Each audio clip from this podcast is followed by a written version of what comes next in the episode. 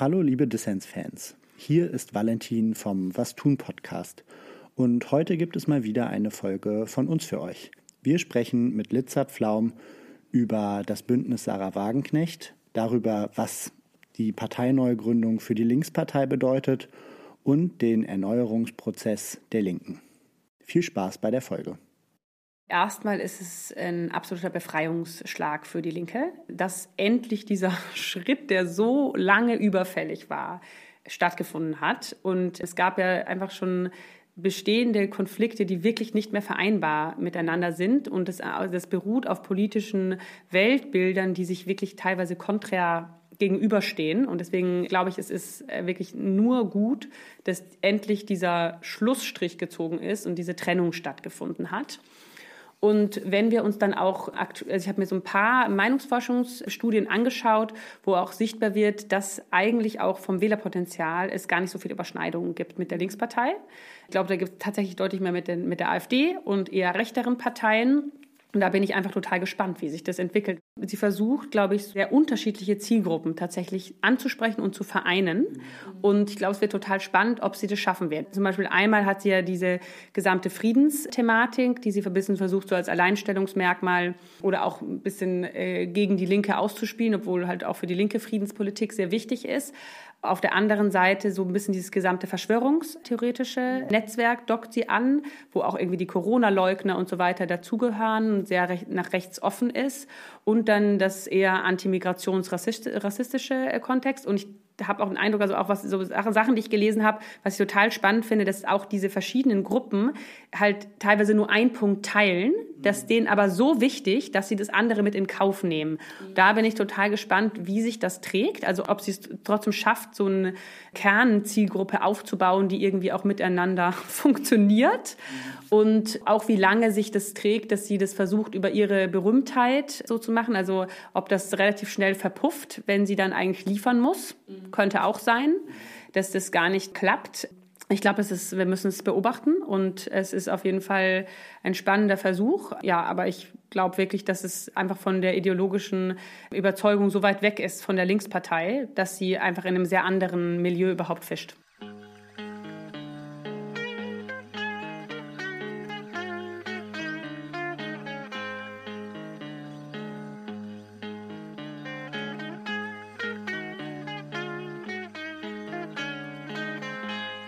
Hallo und herzlich willkommen. Wie ihr gerade schon in den Soundbites gehört habt, sprechen wir heute über das Bündnis Sarah Wagenknecht, darüber, was das Projekt für die Linkspartei bedeutet und wie sich die Linkspartei aber auch selbst versucht zu erneuern. Valentin, das Projekt Sarah Wagenknecht oder die Partei Bündnis Sarah Wagenknecht, das ist ja gerade ein sehr neues noch, aber irgendwie auch noch ganz schön unklares Projekt. Wie siehst du denn das? Ja, hallo auch nochmal von mir. Ich finde es schon auch ganz schön überraschend, dass wir mittlerweile über ein Jahr irgendwie Zeitungsartikel darüber mhm. lesen, dass Sarah Wagenknecht eine neue Partei mhm. gründet und trotzdem noch so wenig irgendwie klar ist, was das mhm. jetzt genau heißt. Also mhm. es soll irgendwas mit Vernunft zu tun haben, habe ich gehört. Und sie wollen gegen die Deindustrialisierung des Wirtschaftsstandorts Deutschland eintreten, finden Verbrenner gut und Cancel Culture blöd. Aber ansonsten äh, hat ich noch nicht so viel mitgekriegt, mhm. was denen wichtig ist. Es wirkt so ein bisschen so, als hätte man jetzt praktisch mit Hilfe von irgendwelchen Umfrageinstituten sich so eine Partei zusammengeschustert mhm. und gesagt, okay, ja, hier haben wir einerseits die Corona-Leugner, die äh, irgendwie gerade nicht gut aufgehoben sind im Parteienspektrum. Dann gibt es Leute, die gesellschaftspolitisch sehr konservativ eingestellt sind, aber so grundsätzlich Umverteilung gut finden. Mhm. Und dann gibt es irgendwie noch so ein paar Überreste von der alten Friedensbewegung, die mit Putin verhandeln wollen. Mhm. So, und die alle schmeißt man jetzt irgendwie so ein bisschen zusammen in einen Topf, rührt dreimal um und dabei kommt dann das Bündnis Sarah Wagenknecht raus. Also so habe ich ein bisschen den Eindruck. Wie mhm. siehst du das? Ja, ich finde es irgendwie sehr spannend, weil das, wie du gesagt hast, es schon lange so ein Raunen darüber gibt. Auch klar war schon seit langer Zeit, dass Sarah Wagenknecht und die Linkspartei auf jeden Fall nicht mehr zusammengehen.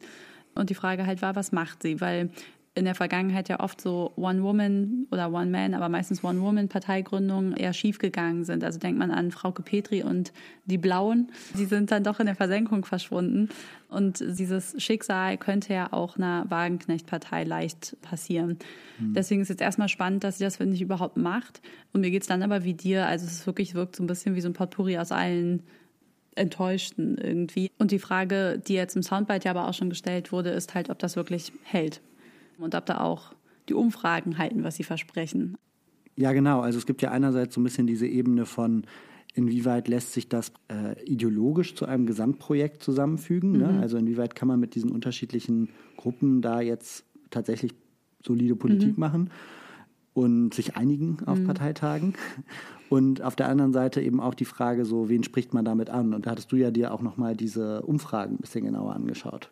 Genau, und diese Umfragen sind ja wirklich insofern auch immer spannend, dass bei einer Neugründung, die eine Frage ist, wie du gesagt hast, so passt es ideologisch zusammen. Und die zweite Frage ist wirklich aber auch immer, haben die eine Chance, über die 5%-Hürde zu kommen und werden deshalb überhaupt gewählt? Mhm. Also es gibt ja ganz viele Parteien, die eigentlich ideologisch hohen Zuspruch hätten, wie jetzt auch so die ÖDP oder mhm die feministische Frauenpartei kommt bei mir im Wahlomat immer als erstes, würde ich aber niemals wählen, weil die keine Chance haben, auf die 5, über die 5%-Hürde zu kommen. Das mhm. ist ja bei so einer Partei auch die Frage, hat sie die? Da gibt es jetzt diese Umfragen, eine aus Thüringen aktuell, die, in denen sich 17 Prozent tatsächlich ähm, der Wählerinnen und Wähler bei der Sonntagsfrage vorstellen konnten, die BSW, also Bündnis Sarah Wagenknecht, zu wählen. Das ist ganz schön viel. Ich kann mir vorstellen, dass es aber da in Thüringen auch so ein bisschen so einen Sonderfall gibt, einfach weil die AfD auf der einen Seite als Alternative einfach schon sehr rechtsextrem ist mit Björn Höcke und die Linkspartei auf der anderen Seite halt schon seit neun Jahren regiert und notwendigerweise dann natürlich viele WählerInnen auch enttäuscht hat. Mhm. Und dass deswegen vielleicht das Potenzial in Thüringen ausnahmemäßig hoch ist. Bei diesen anderen Fragen, die die BSW ja manchmal schon mit so einem Wählerpotenzial von so um die 20 oder paar 20 Prozent gesehen hat, da wäre ich immer eher ein bisschen vorsichtig, weil das oft Umfragen sind, wo die Menschen halt danach gefragt werden, was sie sich prinzipiell mal vorstellen könnten, für eine Partei zu wählen. Und prinzipiell kann man sich mal viel vorstellen, aber was mhm. dann am Wahltag passiert, steht auf einem anderen Blatt. Es gibt ja einige Leute, die auch sagen, also so linke Leute, die sagen, okay, das Bündnis Sarah Wagenknecht findet man jetzt vielleicht selber blöd, aber vielleicht schafft sie es ja, die AfD mhm. stärker zusammenzuschrumpfen. Wie stehst du dazu, zu dieser Frage? Ja, das bleibt abzuwarten, glaube ich, aber das kann natürlich schon sein. Also gerade bei den WählerInnen, die für eine strikte Migrationspolitik sind, die auch sehr enttäuscht sind von diesem auf eine Art und Weise auch im Osten gebrochenen Leistungsversprechen, also denen versprochen wurde, dass sie jetzt mit guter Leistung was werden können und für die sich das persönlich gar nicht eingelöst hat.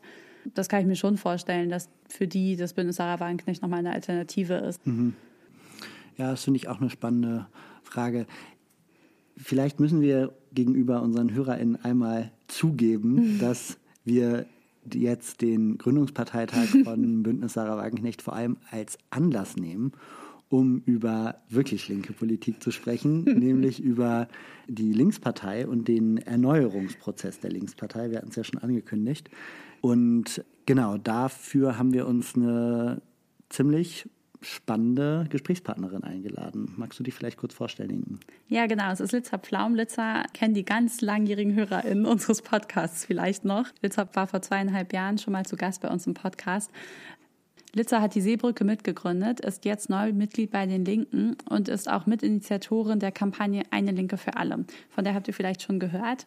Zumindest in unserem Freundeskreis hat es viele Leute ganz schön beschäftigt, ob sie in die Linke eintreten oder nicht. Und Litzer war eine Mitinitiatorin dieses Schwungs. Ja, und zum Stichwort Freunde und Bekannte. also bei mir war es auf jeden Fall so, dass so in den letzten Wochen viel diskutiert wurde, wer bei den Linken jetzt neu eintritt mhm. und Teil dieses Erneuerungsprozesses sein will. Und das war ja auch so ein bisschen einer der Anlässe, warum wir diese Folge gemacht haben, dass wir das Gefühl hatten, wir müssen mal reden über dieses Thema. Und anlässlich dieser Folge haben wir dann eben auch mal reingefragt in unseren Freundes- und Bekanntenkreis, wie die Leute das da so sehen und haben ein paar Sprachnachrichten bekommen, die wir euch jetzt einfach mal vorspielen würden. Ich bin Elenos und ich bin in die Linke eingetreten, zu meiner eigenen Überraschung, weil eigentlich hatte ich immer ein anarchistisches Selbstverständnis, habe ich auch jetzt noch, und hatte eigentlich sonst nie mit Parteien was am Hut, außer dass ich sie halt ab und zu gewählt habe und sie tatsächlich einfach manchmal nützlich waren, so für eine kleine Anfrage oder so. Das sind ja dann so strukturelle Sachen und auch informationelle, finanzielle Sachen, die da dranhängen, die man manchmal übersieht. Und ja, ich bin eingetreten, weil ich die Vorstellung unerträglich fand, dass das Linkeste, was wir in der Parteilandschaft haben, die Grünen sind oder so ein Law and Order Scholz. Und ich dachte immer, Mann, warum gehen die Leute nicht zu Linken? Und dann kommt natürlich der Punkt, wo man merkt, ah, muss man vielleicht selber machen, wenn man Veränderung will. Und jetzt bin ich da drin, habe aber keine Heilserwartung, sondern bin ergebnisoffen. Ich gucke mir das mal an. Ich finde es durchaus eine Chance, durch diese Basisorganisation in Kontakt mit Leuten zu kommen, mit denen man sonst noch nichts organisiert hat quasi, dass man auch mehr verankert in der Gesellschaft, mehr verankert im Kiez ist und da vielleicht neue Bündnisse eingehen kann. Das sehe ich gerade mit Aussicht auf stärker werdende autoritäre Tendenzen als überlebenswichtig. Aber im Herzen bleibe ich natürlich Anarchistin.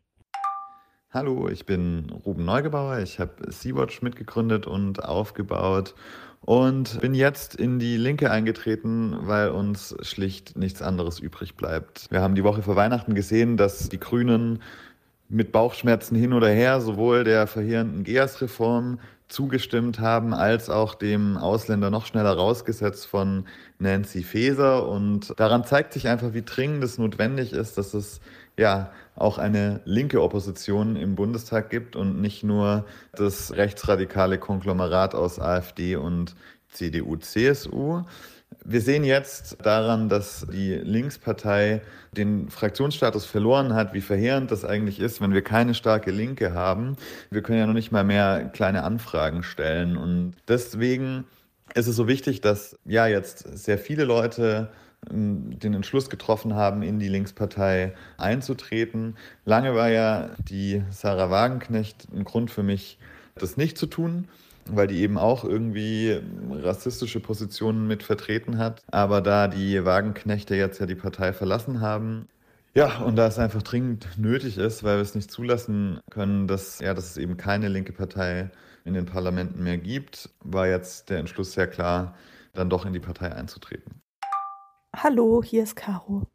Der Grund, warum ich mich entschlossen habe, für das Europaparlament auf der Liste der Linken zu kandidieren, liegt hauptsächlich wirklich im, im Rechtsruck, der mich extrem besorgt. Auch in der Woche, wo ich das jetzt gerade aufnehme, sind die Bauernproteste, die ja massiv von rechts unterwandert, aber auch teilweise mitgeplant und mitgestaltet werden.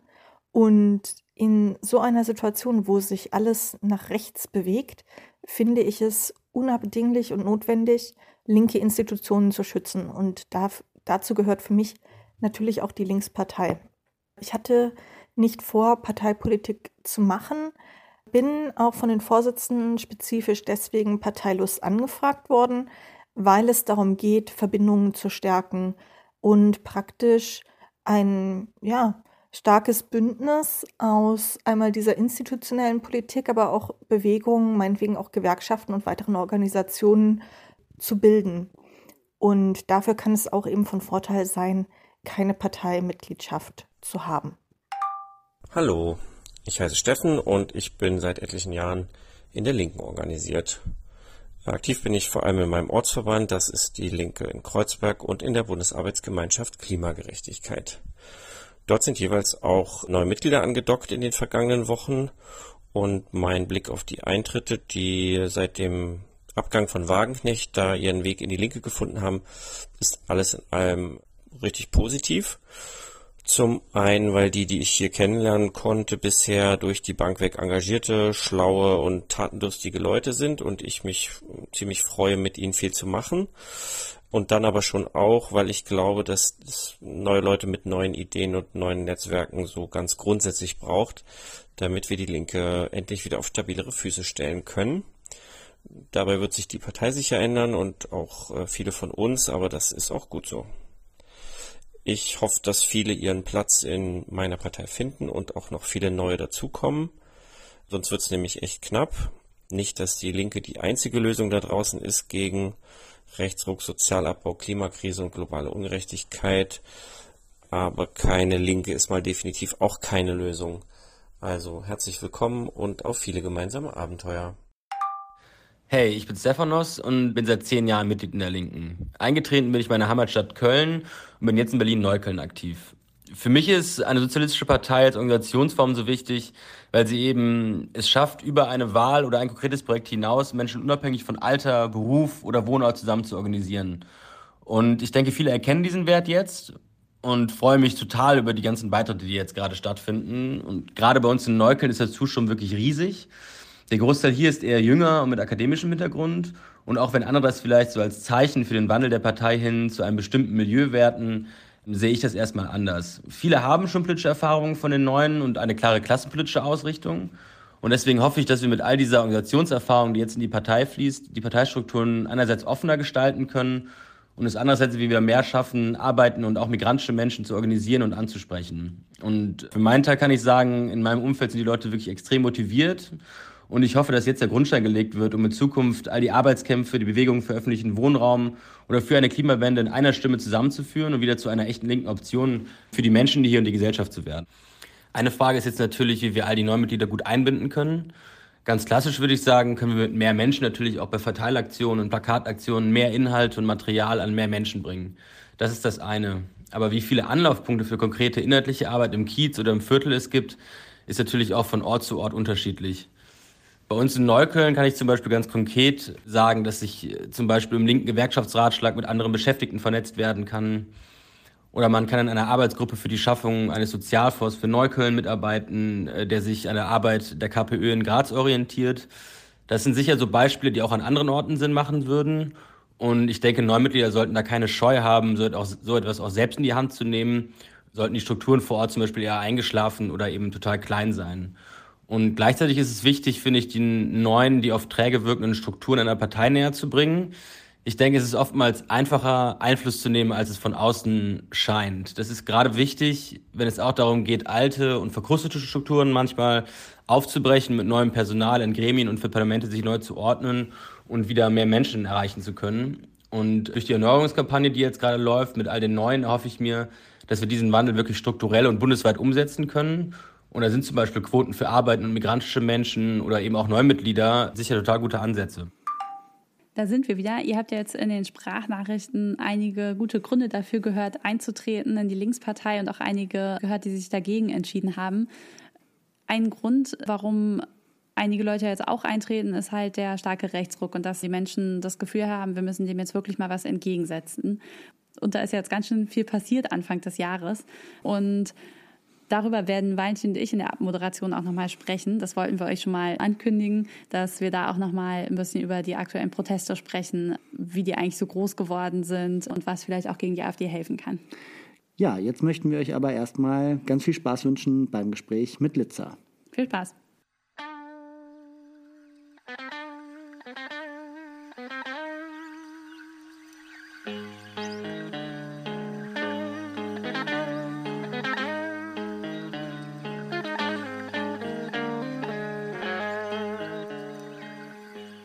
Jetzt zum Podcast-Gespräch. Wir haben uns jetzt hier mit Litza in Berlin-Kreuzberg getroffen und sitzen zusammen in so einem Hinterhofbüro. Und ich freue mich schon sehr auf das Gespräch. Hallo Litza. Hi. Hi. Ja, stell dich doch gerne einfach nochmal den Hörerinnen und Hörern vor. Du bist ja jetzt schon lange in sozialen Bewegungen aktiv und jetzt bist du in die Linke eingetreten. Und du hast sogar davon auf dem letzten Parteitag erzählt. Warum hast du denn das gemacht? Genau, ich bin Litza. Ich bin schon lange aktivistisch ähm, aktiv. Insbesondere war ich in der Migrationsbewegung aktiv, habe die Seebrücke mitgegründet und denke aber auch in diesem Kontext schon lange darüber nach, wie eigentlich linke Realpolitik vielleicht auch anders gestaltet werden kann. Und da in diesem Zuge habe ich mich natürlich auch äh, mit der Linkspartei schon länger beschäftigt. Und ich glaube, es ist gerade wirklich eine, besteht eine große Chance, die Partei wirklich grundsätzlich zu erneuern und zu stärken. Und davon will ich Teil sein. Und deswegen bin ich in die Linke eingetreten und habe auch die Kampagne Eine Linke für alle mitgestartet. Ja, cool. Da werden wir auf jeden Fall im weiteren Gespräch nochmal näher drauf eingehen. Ich muss gerade daran denken, Litzer, du warst ja schon mal bei uns im Podcast zu Gast. Damals ging es auch um Parteien, aber sehr viel weniger um die Linkspartei, sondern um die Grünen. Das war im Bundestagswahlkampf im letzten. Und wenn ich mich richtig erinnere, dann war da so ein bisschen dein Fokus, dass du gesagt hast, okay, die Grünen werden auf jeden Fall Teil der nächsten Regierung sein. Ob das gut oder schlecht wird, hängt so ein bisschen davon ab, ob da jetzt die richtigen Leute reingehen. Jetzt, zwei Jahre später, ist die Linkspartei bei dir im Fokus. Wie kam es dazu?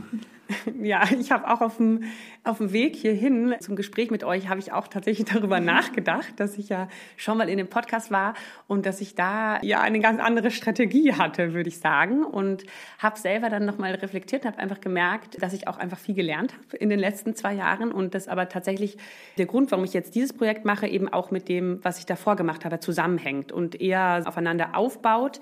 Zu der Zeit hatten wir ja überlegt, also mit einer Gruppe von Leuten, ob es nicht das Richtige ist, dass Menschen aus Bewegungen kandidieren und eben bei Linken oder auch Grünen in den Bundestag einziehen. Mittlerweile denke ich nicht mehr, dass das die richtige Strategie ist, weil für mich es eigentlich die letzten Jahre gezeigt haben, dass du zum Beispiel als grüner Bundestagsabgeordneter in der aktuellen Situation in der Ampel oder einfach auch, wenn du einfach nur, nur ein Bundestagsabgeordneter dann bist, sehr wenig ausrichten kannst. Also du bist eine ganz kleine Stimme. Wir sehen ja auch immer mehr, dass die Menschen, die vielleicht die Linken der Grünen sind, eigentlich nichts verhindern konnten. Sie konnten nicht die Asylrechtsverschärfung verhindern, haben, konnten sich auch nicht für eine sozialere ähm, Politik einsetzen, sondern sind da so ein bisschen mitgehangen und gefangen, was die Partei macht. Trotzdem denke ich, ist es natürlich gut, wenn da auch gute Leute sitzen und die ihr Bestes geben. Aber für eine wirklich größere gesellschaftliche Veränderung reicht das bei weitem nicht aus. Und da bin ich der Meinung, dass es doch wirklich eine starke linke Partei braucht, die einfach eine viel größere Stimme hat, die Themen setzen kann und die ganz klare Positionen hat und we weniger einzelne Personen, die für Themen kämpfen. Mhm. Das heißt, man könnte vielleicht so ein bisschen sagen, die strategische Verschiebung, die da bei dir stattgefunden hat, das war so ein bisschen einerseits praktisch diese beim letzten Mal ging es noch sehr stark darum, so wer sitzt da im Bundestag, wer entscheidet. Und jetzt hat sich stärker hinbewegt zu so einem gesamtgesellschaftlichen Projekt, Mehrheiten, progressive Mehrheiten, die halt über einzelne Parteien hinausreichen? Könnte man das so sagen? Ja, ich würde schon sagen, mehr in die Richtung einer größeren Organisierung, würde ich sagen. Weil ich, genau, ich glaube trotzdem wichtig, die einzelnen Leute haben immer, können auch einiges ausrichten, aber es braucht eigentlich wirklich eine linke Kraft. Ich glaube, das ist die Verschiebung und die müssen wir aufbauen. Ja, da seid ihr jetzt auch schon dabei mit der Erneuerungskampagne, ähm, eine Linke für alle das ist ja alles erstmal ziemlich breit. Also sowohl eine Linke für alle als auch Erneuerung. Ähm, das kann ja ziemlich viel heißen. Und von daher versuchen wir jetzt erstmal im ersten Teil des Gesprächs ein bisschen besser zu verstehen, was ihr da eigentlich machen wollt. Was ist denn euer Ziel dabei und was würdest du sagen, ist die größte Chance von dieser Erneuerungskampagne? Also ich glaube, die größte Chance ist insgesamt, dass die Linke gerade an einem Moment ist, wo sie sich auf eine Art neu definieren kann. Das ist einfach aufgrund der Spaltung und dem Weggang eben ein, einiger von um Wagenknecht herum. Und dadurch ist die Linke erstmal befreit von diesem sich zermürbenden internen Kampf. Und ich würde sagen, die Linke hat eigentlich lange verpasst, so einen Schritt der Erneuerung zu gehen. Und damit meine ich auch wirklich eine grundsätzliche strategische Erneuerung in sehr vielen verschiedenen Bereichen Partei. ist natürlich ein riesiges Projekt. Das wird auch nicht in zwei Jahren abgeschlossen sein. Aber es gilt jetzt, die Fundamente dafür zu legen. Und das ist erstmal, glaube ich, eine totale Chance, aus der Krise heraus diesen Weg zu gehen. Und das ist absolut der richtige Moment. Und ich glaube, die die Chance besteht darin, dass wir vielleicht, wenn es irgendwie klappt, in den nächsten Jahren doch eine starke linke Partei aufbauen könnten, die äh, wirklich handlungsfähig ist, die reagieren kann und die insbesondere einfach Wahlen gewinnt, Gesellschaft organisiert und Mehrheiten organisiert. Und das ist auch das Ziel. Mhm. Das heißt, man könnte vielleicht sagen, aktuell, wie du gesagt hast, die Linke ist in der Krise. Irgendwie, jetzt hat sich die Bundestagsfraktion auch aufgelöst. Es ist irgendwie gerade so ein bisschen am Tiefpunkt, könnte man sagen, im Vergleich zu den letzten Jahren. Und du sagst, dieser Tiefpunkt ist eigentlich jetzt der perfekte Moment, um etwas Neues aufzubauen daraus. Könntest du vielleicht noch mal uns so ein bisschen mitnehmen, wie sowas dann konkret aussieht? Also was Neues aufbauen, eine große Organisierung. Was sind so die konkreten Aspekte, an denen ihr da arbeitet? Worum geht es da genau? Genau, ich würde einmal sagen, der Tiefpunkt ist fast schon ein bisschen vorbei wieder. sieht man, sie ist wahrscheinlich in der breiten Öffentlichkeit noch nicht so sichtbar, aber ich würde sagen, der Tiefpunkt war wirklich so vielleicht letztes Jahr im Frühling, wo noch nicht klar war, dass die Trennung bevorsteht, wo man wirklich im absoluten Null, wo es wirklich in einem Zustand war, wo sich nichts mehr bewegt hat. Und ich würde, sehe es jetzt auch so, dass mit diesen Schritten wurde irgendwie der Plan 25, den es auch niemand kennt, aber wo das erste Mal wirklich gesagt wird, wir wollen strategisch einen Prozess organisieren, wie wir uns verändern und erneuern, losgetreten. Und wir sind jetzt eigentlich, stehen da am Anfang von. Und für mich also für mich persönlich hat der sehr viel verschiedene Bereiche. Also einmal geht es darum, als Partei wieder in die Gesellschaft zu wirken und Vertrauen aufzubauen. Da ist, wenn wir uns Beispiele anschauen, was gibt es für erfolgreiche linke Parteien, waren ja auch bei euch schon mal zu Gast, die KPÖ, aber auch die belgische Arbeiterinnenpartei, sind es eher Parteien weniger wie in vielleicht in den Jahren davor, die auf so Bewegungsmomente und Bewegungen gesetzt hat. Das haben wir jetzt Podemos, sondern eigentlich Parteien, die auf eine sehr konkrete und auch kleinteilige Organisierung setzen und es auch eigentlich so sehen, dass die wichtigste politische Arbeit eigentlich zwischen den Wahlen stattfindet, dass du wirklich versuchst, die Menschen zu erreichen. Damit hat die Linke hat schon vor ein paar Jahren angefangen, im Kleinen auch so Organizing aufzubauen. Es gibt auch schon KV, also Kreisverbände, die das versuchen auch schon anzuwenden. Und ich glaube, da braucht es eine extreme Stärkung und wirklich zu gucken, wie, was für Maßnahmen müssen da gemacht werden, damit man auch wirklich die Zielgruppen erreicht, die man ansprechen will. Und das auf einer sehr konsequenten, konsequenten und täglichen Basis. Und ich glaube, dass diese vertrauensaufbauende Basisarbeit wirklich ein Grundstein einmal für die Erneuerung ist und super wichtig. Und auf der anderen Seite sehe ich auch, die andere Seite muss die Linke kampagnenfähiger werden. Das heißt, in der Lage sein, auch bundesweit sehr schnell zu reagieren oder auch Themen selber zu setzen. Das klappt, würde ich sagen, auch nicht so gut. Das ist auch schwierig, aber ich glaube, dass du A, aus den Erkenntnissen, die du aus der Basisarbeit hast, wo du ja auch einen viel größeren Wissensschatz eigentlich hast, was sind die Probleme der Menschen, wenn du im täglichen Gespräch bist, dass auch diese Probleme bundesweit aufgezeigt werden, angeprangert werden und somit auch gezeigt wird, für was die Partei eigentlich steht. Ja, voll spannend. Jetzt ist es ja aber so, dass so ein Ansatz, der so sehr auf Basisarbeit beruht, extrem viele Leute braucht und Parteien ganz schöne Tanker sind und es ganz schön schwierig ist, gerade in der Breite Parteien zu verändern. Wie ist denn da euer Ansatz? Das ist eine sehr gute Frage und ich glaube, das wird auch eine sehr große Herausforderung. Das können wir natürlich nicht alleine ähm, machen. Ich glaube aber trotzdem, dass es auch viel Bereitschaft gerade in der Linken dafür gibt, eben weil es so schwierig gerade ist und weil vielleicht auch die Situation zeigt, dass es vielleicht neue Methoden und Mittel braucht.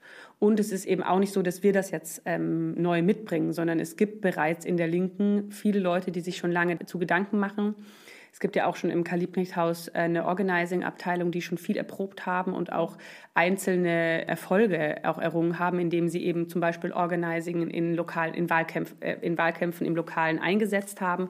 Und es gibt ja auch zum Beispiel schon dieses Netzwerk Linke hilft. Es kennen nicht viele, aber die machen eigentlich genau diese Beratungen. Und ähm, ich glaube, dass man auf vielem aufbauen kann, das vielleicht auch besser koordinieren kann und vielleicht auch gucken kann, wie können sich von, wie kann man einzelne die Sachen, die gut laufen, vielleicht auch in der Fläche mehr ähm, etablieren. Und ich hoffe einfach, dass es auch noch viele andere Leute gibt, die auch denken, es ist wichtig, eine linke Partei zu haben und sich dem anschließen. Es deutet für mich ein bisschen darauf hin, dass tatsächlich einfach nach dem Kampagnenstart und es ja auch nicht nur unsere Kampagne, sondern es gibt ja auch noch dieses Wir jetzt hier Bündnis, was eher so aus linksradikalen Bewegungskontext kommt, wo aber auch viele eingetreten sind und sagen, wir wollen genau diese Basisarbeit mit aufbauen. Und ich glaube, mit den ganzen Leuten äh, müssen wir es versuchen. Mhm. Ja, du hattest jetzt ja gerade schon angesprochen, so, dass es letztendlich natürlich einerseits viele gute Leute gibt in der Linken, die man irgendwie unterstützen muss und aber eben auch viele neue gute Leute braucht, die mitmachen. Ich weiß nicht, wie es dir geht. Ich habe in der letzten Zeit auf jeden Fall so in meinem persönlichen Umfeld auch viel mitbekommen, dass es auf jeden Fall was ist, worüber geredet wird. So. Also wer tritt ein, wer tritt nicht ein, warum und so weiter. Das sind alles Themen, die da so äh, immer mal wieder auf den Tisch kamen. Und wir haben jetzt ja auch in der Anmoderation jetzt zu dieser Folge auch noch mal ein paar Stimmen gehört von Leuten, die eben erzählen, wie sie da rangehen. Kannst du vielleicht auch noch mal ein bisschen berichten, wie du das so in deinem persönlichen Umfeld wahrnimmst, so diese Diskussion? Also welche Stimmen kennst du da? Ja, also ich habe eigentlich das Gefühl, dass diese Diskussion schon seit Jahren irgendwie da ist, dass immer wieder Leute, auch eher aus Kontexten, die vielleicht sich nie so nah einer Partei gefühlt haben, überlegt haben, okay, vielleicht muss man, vielleicht müssen wir doch in diese Richtung gehen.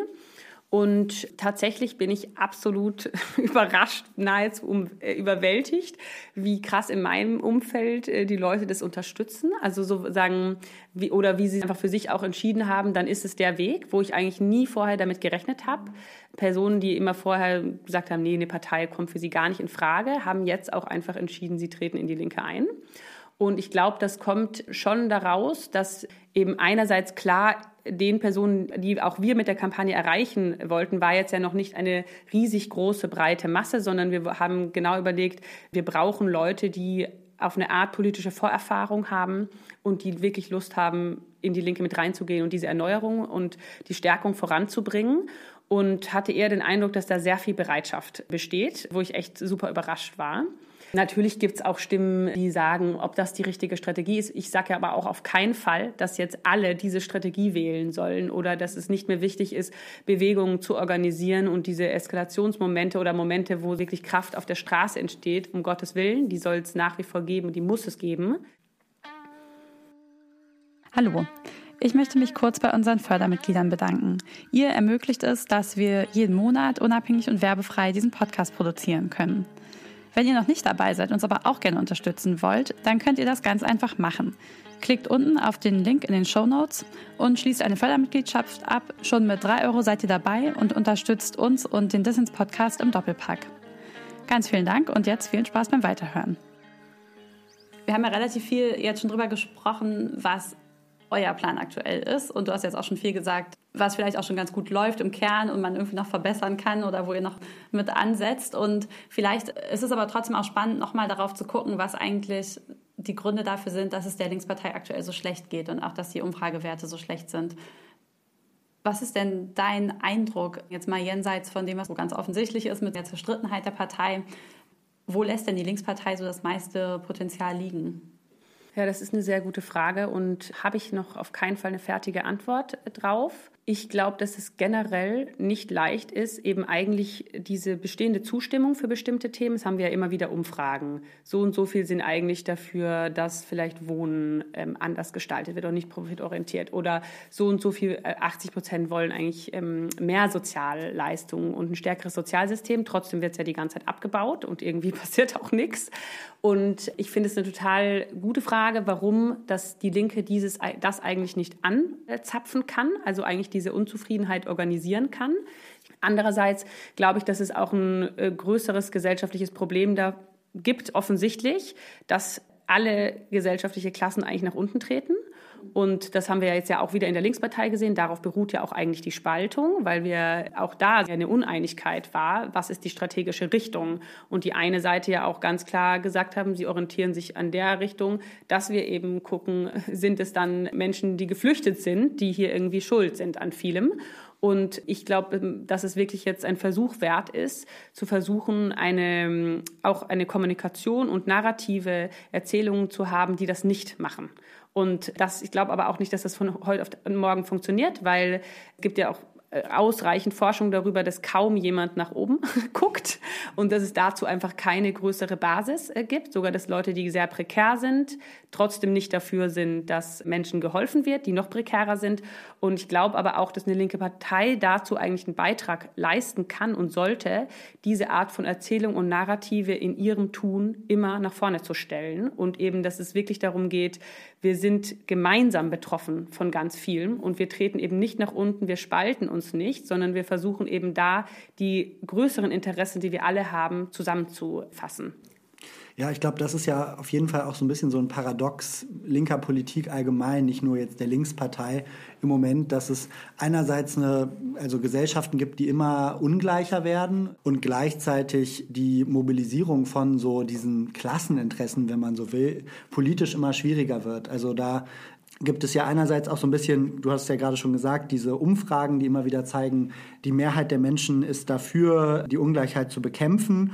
Und dann wählen die Leute aber doch anders, weil sie dazu neigen, ihre eigenen Interessen in dem Sinne vielleicht noch nicht mal so klar zu sehen, sondern sich zuzurechnen zu einer Gruppe, die, zu der sie gerne dazugehören würden. Ne? Also es gibt ja, ich weiß gar nicht mehr, wer es jetzt genau gesagt hat, aber es gibt dieses Zitat mit, es gibt in Amerika keine ArbeiterInnen, es gibt nur verhinderte Millionäre. Und das ist eben genau dieses Mindset, was dazu führt, dass Leute, die eigentlich profitieren würden von linker Politik, oft eben dann doch eher rechten Parteien ihre Stimme geben. Und das ist, glaube ich, sowas, was ja ein, kein spezifisch deutsches Problem ist, aber ja irgendwie so ein Paradox, mit dem linke Politik einfach umgehen muss. Hm. Das ist was, da hatten wir eben auch schon kurz drüber gesprochen im Vorgespräch, dass genau wir einerseits diese Umfragewerte haben, die diese ganzen Problematiken aufmachen. Also Leute wählen in Anführungsstrichen gegen ihre Interessen und immer stärker ja auch an, entlang kultureller Orientierungslinien und in gewisser Weise gegen ihre Interessen. Und gleichzeitig weiß man ja zum Beispiel auch, dass dieses Narrativ von Sozialkonkurrenz ganz stark auch in Wahlkämpfen geschaffen wurde. Also ich weiß, dass zum Beispiel in den USA gab es ja in den Reagan-Wahlkämpfen ganz stark dieses Motiv der schwarzen alleinerziehenden Frau, die ganz viele Kinder hat und sich auf den Sozialstaat ausruht. Analog gab es das ja in Deutschland auch mit Florida Rolf, der, dem, der ein Rentner in, äh, war, der hat vier, da war noch, da war noch kein Rentner. Ich glaube, er hat Hartz IV bezogen und auf Florida gelebt und die Bild-Zeitung hat damit so eine ganze Kampagnen, Kampagnenserie gemacht in den 2000ern und wo dieses Bild von, hier gibt es Leute, die ruhen sich auf dem Sozialstaat aus, total stark geschaffen wurde, obwohl das ja statistisch wirklich Quatsch ist. Also es gibt es fast nicht. Die meisten Leute, die Hartz IV beziehen, sind chronisch krank und können gar nicht. Es ist einfach nicht möglich, dass die so viel arbeiten, sondern eigentlich müssen wir aus einer sozialen Gerechtigkeitsperspektive sagen, die müssen noch viel besser unterstützt werden. Und es ist krass, dass die überhaupt Hartz IV beziehen mhm. und nicht bessere Sozialleistungen. Das finde ich ist also eine spannende Frage in diesem Bereich gerade. Wie stark arbeitet man mit dem, was da ist und wie stark kann man durch Kampagnen auch Narrative verändern oder mhm. Einstellungen auch verändern. Mhm. Also ich glaube, es geht total stark darum, diese anderen Bilder zu schaffen und zu zeigen, die einfach der Realität auch entsprechen und die dann eben dem widersprechen, was wir eben oft einfach durch diese gesamten Narrative in unserem Kopf haben. Und es geht ja also zum Beispiel jetzt ja auch ganz bei sozialer Gerechtigkeit ganz oft sind ja auch Menschen, die einfach nicht von ihrer Arbeit äh, leben können oder die viel zu viel, wenig Geld haben. dass die sind aber kaum im Diskurs oder eben, wie du gerade gesagt hast, irgendeine Personen, die chronisch krank sind. Oder was ist eigentlich unsere Vorstellung von Armut? Da finde ich es tatsächlich am krassesten, dass sich, wie Armut sich vorgestellt wird, total stigmatisiert, super krass stereotypartig als einfach eine Person, die irgendwie faul rumsitzt. Und in den wenigsten Fällen ist das, äh, ist das die Realität. Und ist, das ist, glaube ich, ein sehr, sehr harter Kampf. Mhm. Aber ich glaube, das ist die einzige Art, da zu versuchen, zugegen anzukommen und auf der anderen Seite tatsächlich den Gebrauchswert der Partei zu zeigen. Also dass Personen, äh, dass man auch, dass einfach Menschen wissen, das bringt es mir auch oder da werde ich wirklich unterstützt und das ist wirklich eine Veränderung. Das heißt, wir müssen auch Veränderungen, die geschafft wurden, an die Personen zurückkommunizieren. Also es ist ein komplexes Geflecht, was eigentlich funktionieren muss, dass Menschen merken, okay, es macht halt doch einen Unterschied, wer in der Politik ist und wer was macht.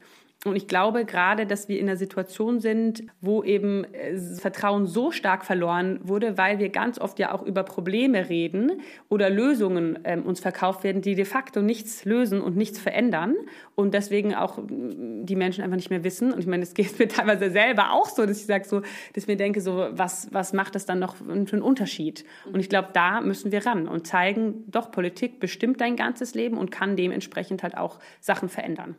Wir sind ja jetzt auch so ein bisschen bei dem Thema, also so eine kulturelle Verwurzelung von Politik und wem rechnet man sich zu, wem rechnet man sich nicht zu, wem gibt man Schuld für die eigene missliche Lage, was sind so Moralvorstellungen, die irgendwie sehr verankert sind und die möglicherweise auch so eine politische Mobilisierung von Klasseninteressen verhindern oder denen im Weg stehen.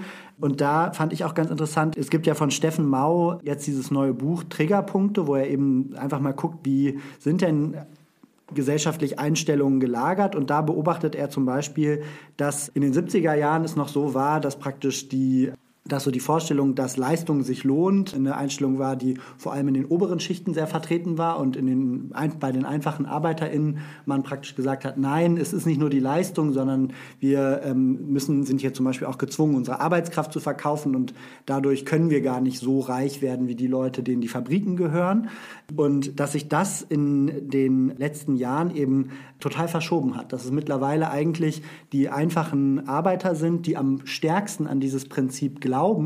Die Reichen eigentlich sich der Ungerechtigkeit immer bewusster werden und wissen, dass es nicht an Leistung liegt, dass sie reich sind. Und dass es aber eben praktisch die einfachen Arbeiter sind, die sehr empfänglich werden für Sozialchauvinismus dann zum Beispiel gegenüber den Leuten, die Hartz IV beziehen. Und das ist auch sowas, so in Vorbereitung auf die Folge habe ich, muss ich da auch nochmal jetzt dran denken, an so diese ganze Debatte, die wir jetzt ums Bürgergeld hatten und wie da rechte Akteure eben extrem darauf gesetzt haben, die Leute, die unterbezahlt arbeiten gehen, jetzt aufzuhetzen gegen die Leute, die gar keine Arbeit haben.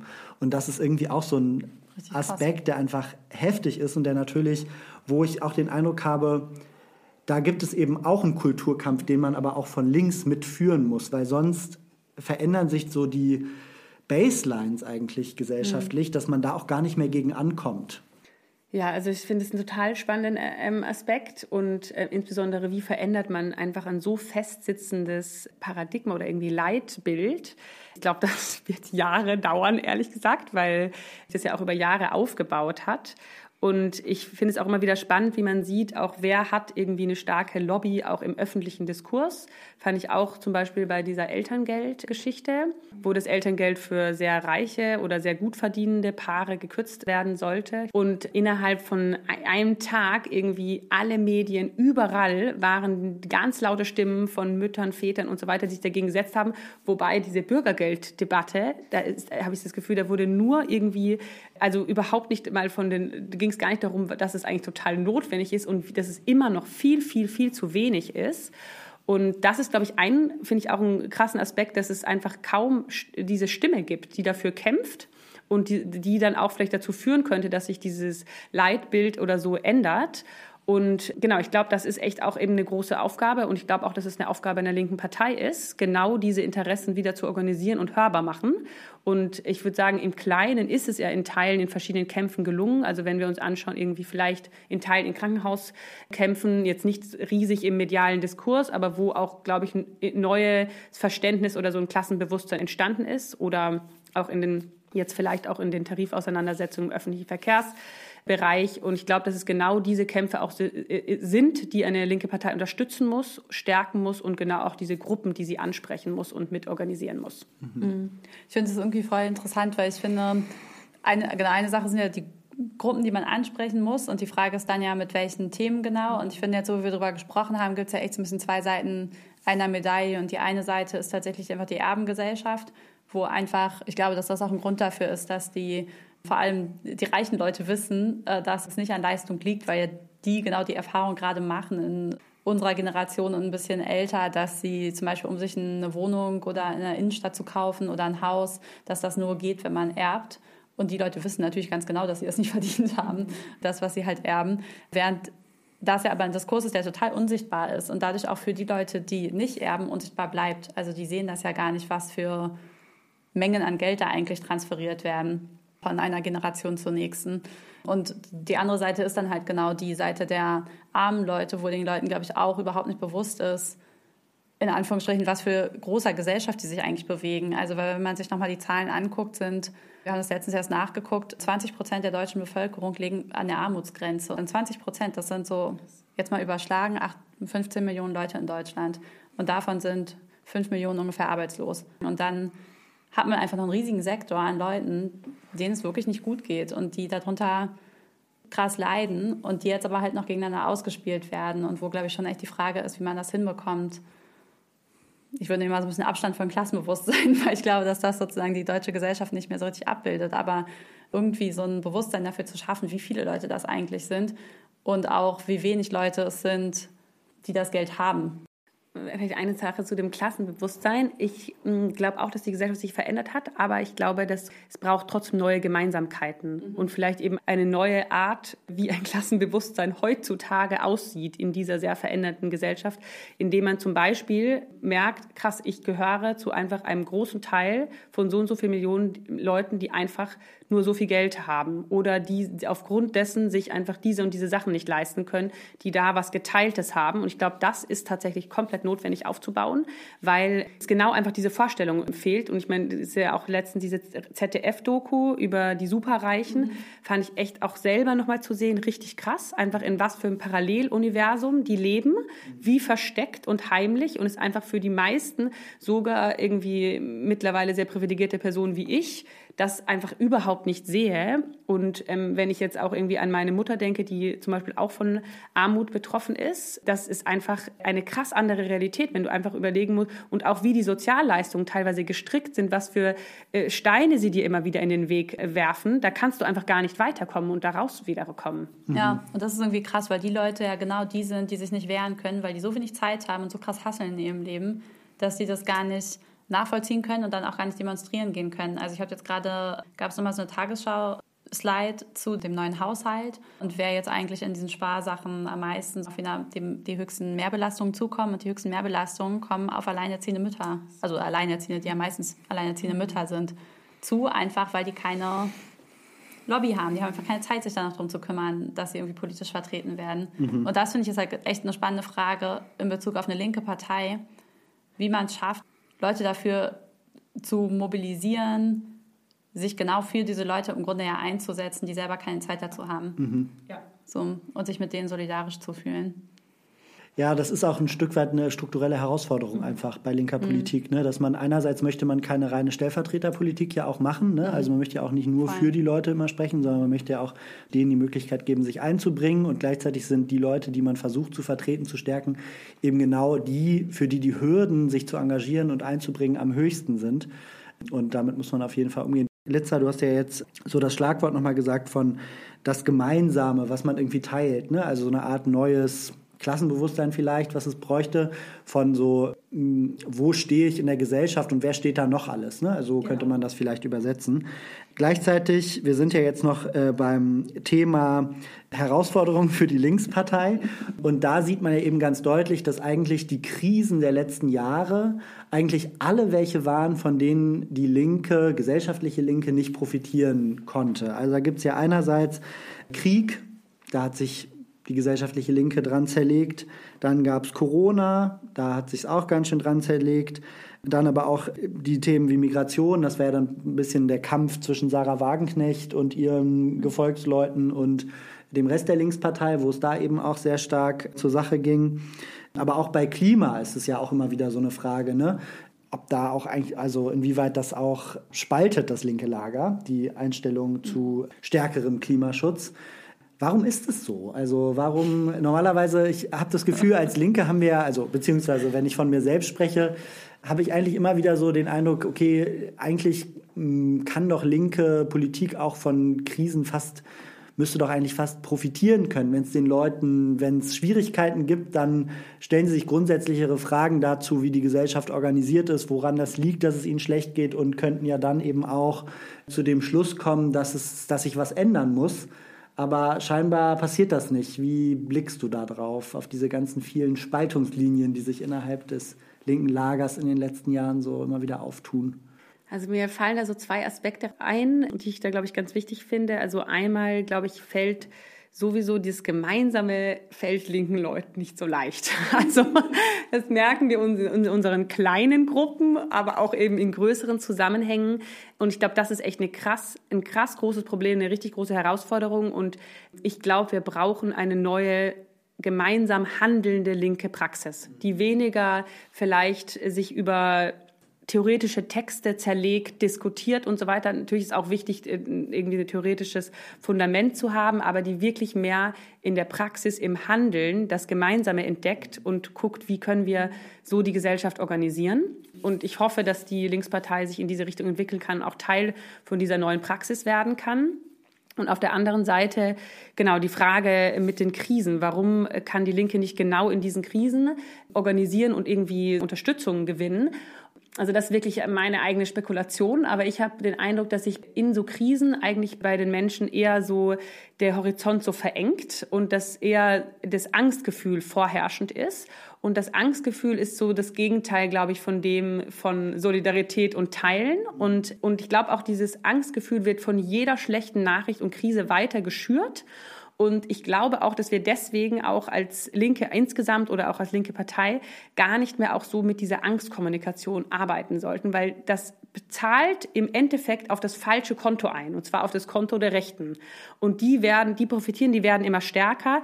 Und ich glaube, wir müssen eigentlich deutlich freundlicher werden, netter und sympathischer und äh, konfliktfreier, um, und auch in unserer öffentlichen Kommunikation, weil ich glaube, also ich glaube, es ist auch nicht sehr attraktiv. So, das führt echt zu einer Verengung und in der stecken wir gerade fest. Mhm, voll, das ist, muss ich gerade nochmal dran denken. Ich war vor ein paar Jahren mal auf einer ähm, internationalen Konferenz von Aktivistinnen und Aktivisten und da hat eine Forscherin oder Aktivistin, weiß ich nicht mehr genau, aus den USA gesagt, die Rechten, they win on fear and we win on hope. Und ja. äh, das stimmt, glaube ich. Da ist, glaube ich, echt viel dran, auch wenn man sich die erfolgreichen letzten Wahlkämpfe von äh, linken und linksliberalen Parteien anguckt.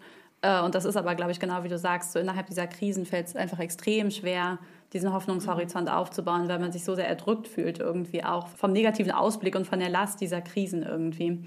Und trotzdem glaube ich, dass da auch eine Aufgabe drinsteckt, weil es wird ja, jetzt wenn man sich die Klimakrise anguckt und so, in vielen Stellen wird es nicht besser werden. Wir müssen irgendeinen Umgang damit finden, wie wir trotzdem sagen können, und ich glaube auch den Leuten so eine Art Sicherheit vermitteln können, zu sagen, hey, aber hier kommt viel und es wird viel passieren. Aber A, ihr habt schon ganz schön viel gemacht. Also ja, oder ihr habt schon ganz schön viel auch gemeistert, jetzt auch gerade was so Transformationskompetenz angeht, zum Beispiel in den jetzt gar nicht mehr so neuen Bundesländern, aber in den östlichen Bundesländern. Und B, die größte Sicherheit, die wir haben können, schaffen wir gemeinsam mhm. und so. Und ich glaube, das ist aber wirklich ein Feld, wo man noch mal so ein bisschen drüber, wo wir noch mehr experimentieren müssen, wo man die Leute kriegen kann. Genau, jetzt wollen wir aber noch mal ein bisschen weitergehen im Gespräch ähm, und noch mal vielleicht auch einen Blick auf das Bündnis Sarah Wagenknecht ähm, werfen. Das sind ja nun genau die, die eher mit Angst und vielleicht auch zum Teil mit Wut auf alle, die was verändern wollen, Wahlkampf machen. Wie bewertest du denn jetzt die Abspaltung und was liegen da vielleicht auch für Chancen oder was auch für Gefahren drin? Also ich glaube, erstmal ist es ein absoluter Befreiungsschlag für die Linke, dass endlich dieser Schritt, der so lange überfällig war, stattgefunden hat. Und es gab ja einfach schon bestehende Konflikte, die wirklich nicht mehr vereinbar miteinander sind. Und das, das beruht auf politischen Weltbildern, die sich wirklich teilweise konträr gegenüberstehen. Und deswegen glaube ich, es ist äh, wirklich nur gut, dass endlich dieser Schlussstrich gezogen ist und diese Trennung stattgefunden hat. Und wenn wir uns dann auch, also ich habe mir so ein paar Meinungsforschungsstudien angeschaut, wo auch sichtbar wird, dass eigentlich auch vom Wählerpotenzial es gar nicht so viele Überschneidungen gibt mit der Linkspartei. Ich glaube, da gibt es tatsächlich deutlich mehr mit, den, mit der AfD und eher rechteren Parteien. Und da bin ich einfach total gespannt, wie sich das entwickelt, weil viele sagen ja irgendwie gut, wenn sie der AfD die Stimmen nimmt. Ist das so? Keine Ahnung, kann ich gar nicht beurteilen, ob das dann wirklich so ist, dass es dann so ein bisschen moderater wird oder vielleicht ist es aber auch eher so, dass eine weitere eher rechte Partei einfach das Lager stärkt. Gibt es ja auch irgendwie die Theorien dazu. Genau, deswegen denke ich, dass es äh, für uns als Linke einfach gar nicht mehr so eine große Rolle spielen wird. Okay, das ist jetzt erstmal ziemlich hoffnungsvoll. Aber es ist ja jetzt schon so, dass sie möglicherweise ein paar sehr bekannte Gesichter mitnimmt. Also Fabio Masi hat jetzt gesagt, dass er auch Teil des Bündnis Sarah Wagenknecht sein wird. Und das ist ja schon sehr versierter Finanzpolitiker, der auch einfach ganz konkrete parlamentarische Erfahrung hat. Ähm, und da bin ich schon mal gespannt, was das, oder hoffe ich, dass nicht noch viel mehr sehr, sehr erfahrenen Leute mitgehen. Da sehe ich, glaube ich, schon so ein bisschen so eine Gefahr drin. Aber mich würde noch mal interessieren, was du denn glaubst, worauf sie eigentlich genau abzielt oder ob sie sich eigentlich wirklich Chancen ausrechnet, irgendwo einzuziehen, weil das ist für mich irgendwie auch noch ziemlich fragwürdig, ob sie eigentlich, oder ja, fragwürdig ist eher freundlich ausgedrückt, dafür, ob sie eigentlich wirklich eine Chance hat, irgendwo auch die ausreichenden Sitze zu bekommen. Ja, das finde ich auch total spannend und ist für mich auch total schwierig einzuschätzen. Ich glaube, äh, dass sie halt schon, sie versucht, glaube ich, sehr unterschiedliche Zielgruppen tatsächlich anzusprechen und zu vereinen. Und ich glaube, es wird total spannend, ob sie das schaffen wird. Zum Beispiel einmal hat sie ja diese gesamte Friedensthematik, die sie ein bisschen versucht, so als Alleinstellungsmerkmal oder auch ein bisschen äh, gegen die Linke auszuspielen, obwohl halt auch für die linke Friedenspolitik sehr wichtig ist. Auf der anderen Seite so ein bisschen dieses gesamte verschwörungstheoretische Netzwerk dockt sie an, wo auch irgendwie die Corona-Leugner und so weiter dazugehören und sehr recht, nach rechts offen ist. Und dann das eher antimigrationsrassistische Kontext. Und ich habe auch den Eindruck, also auch was so Sachen, die ich gelesen habe, was ich total spannend finde, dass auch diese verschiedenen Gruppen halt teilweise nur einen Punkt teilen, das denen aber so wichtig, dass sie das andere mit in Kauf nehmen. Da bin ich total gespannt, wie sich das trägt, also ob sie es trotzdem schafft, so eine Kernzielgruppe aufzubauen, die irgendwie auch miteinander funktioniert und auch wie lange sich das trägt, dass sie das versucht, über ihre Berühmtheit so zu machen. Also ob das relativ schnell verpufft, wenn sie dann eigentlich liefern muss, könnte auch sein, dass das gar nicht klappt. Ich glaube, es ist, wir müssen es beobachten und es ist auf jeden Fall ein spannender Versuch. Ja, aber ich glaube wirklich, dass es einfach von der ideologischen Überzeugung so weit weg ist von der Linkspartei, dass sie einfach in einem sehr anderen Milieu überhaupt fischt. Das finde ich irgendwie auch richtig interessant. Das hat Steffen Mau am Ende seines dieses einen Spiegel-Interviews, auf das wir jetzt auch schon Bezug genommen haben, äh, gesagt. Meinte er sowas wie, weil er sehr empirischer Soziologe ist, die Wirklichkeit ist immer noch ein bisschen verrückter, als man so denkt und auch als man so theoretisch oder ideologisch getrieben oft denkt. Und die Leute können ganz schön unterschiedliche Weltbilder miteinander irgendwie vereinen, solange äh, das Gesamtpaket oder halt ihr wichtigstes Thema irgendwie hinhaut. Da bin ich einfach auch gespannt, wie das sein wird in der Partei oder wie lange es dauert, bis sich dann einzelne Gruppen irgendwie doch wieder abspalten, auch davon. Hallo und sorry für die kurze Unterbrechung. Du hörst den Was tun Podcast. Und viele von euch wissen es bestimmt bereits. Damit ein Podcast wie unserer vielen Menschen angezeigt wird und möglichst vielen Menschen ausgespielt wird, brauchen wir viele gute Bewertungen in den Podcatchern. Deshalb bitten wir euch um eure Hilfe. Wenn ihr das noch nicht getan habt, dann klickt doch jetzt in eurem Podcatcher auf die fünf Sterne und wenn ihr mögt, schreibt auch gerne einen Kommentar zum Podcast. Wenn wir viele Interaktionen haben, dann wird der Podcast mehr Menschen angezeigt und noch mehr Menschen können unsere Folgen hören. Vielen Dank und jetzt viel Spaß beim Weiterhören. So in meinem Umfeld war es auf jeden Fall auch immer ein wichtiger Grund, nicht in die Linkspartei einzutreten, dass Sarah Wagenknecht da war. Jetzt ist sie weg und jetzt ist dieser wichtige Grund auf einmal auch irgendwie hinfällig und viele Leute stellen sich vor dem Hintergrund einfach nochmal anders die Frage, ob man da dabei sein will und dabei sein kann. Gleichzeitig erlebe ich das aber schon auch immer wieder in linken Kreisen, so eine gewisse Grundskepsis gegenüber Parteien so allgemein, vielleicht auch ähm, basierend auf der Erfahrung, dass man schon mal auf irgendwas gehofft hat und dann enttäuscht wurde von diesen ewigen Kompromissen, die Parteien eben ja auch immer wieder produzieren müssen, auf eine Art auch. Wie war das für dich immer schon irgendwie so eine klare Sache, dass die Partei viel Potenzial hat? Oder hattest du da auch so einen Prozess, der dazu geführt hat, dass du sagst, okay, ich werde da jetzt Teil von? Auf jeden Fall ein Prozess. Also ich würde sagen, vor ein paar Jahren habe ich schon überlegt und habe mir hab gemerkt, boah, ich kann einfach nicht einer Partei äh, beitreten. da war ich noch nicht an dem Punkt. Ich glaube aber, der Prozess hat eben schon vor ein paar Jahren begonnen, wo ich auch gemerkt habe, auch Bewegungspolitik hat natürlich starke Grenzen, natürlich hat auch Parteipolitik starke Grenzen und es sind sehr unterschiedliche Rollen. Und ich hatte irgendwann selber mehr Lust oder hatte auch irgendwie gemerkt, so, ich will nicht immer nur appellieren. Ich will nicht immer nur eine Kampagne nacheinander starten, die dann doch irgendwie verpufft, die auch auf jeden Fall deutlich weniger Aufmerksamkeit kriegt. Und ich glaube, halt als Partei hast du das Potenzial, dass du einfach deutlich langfristiger Leute organisieren kannst.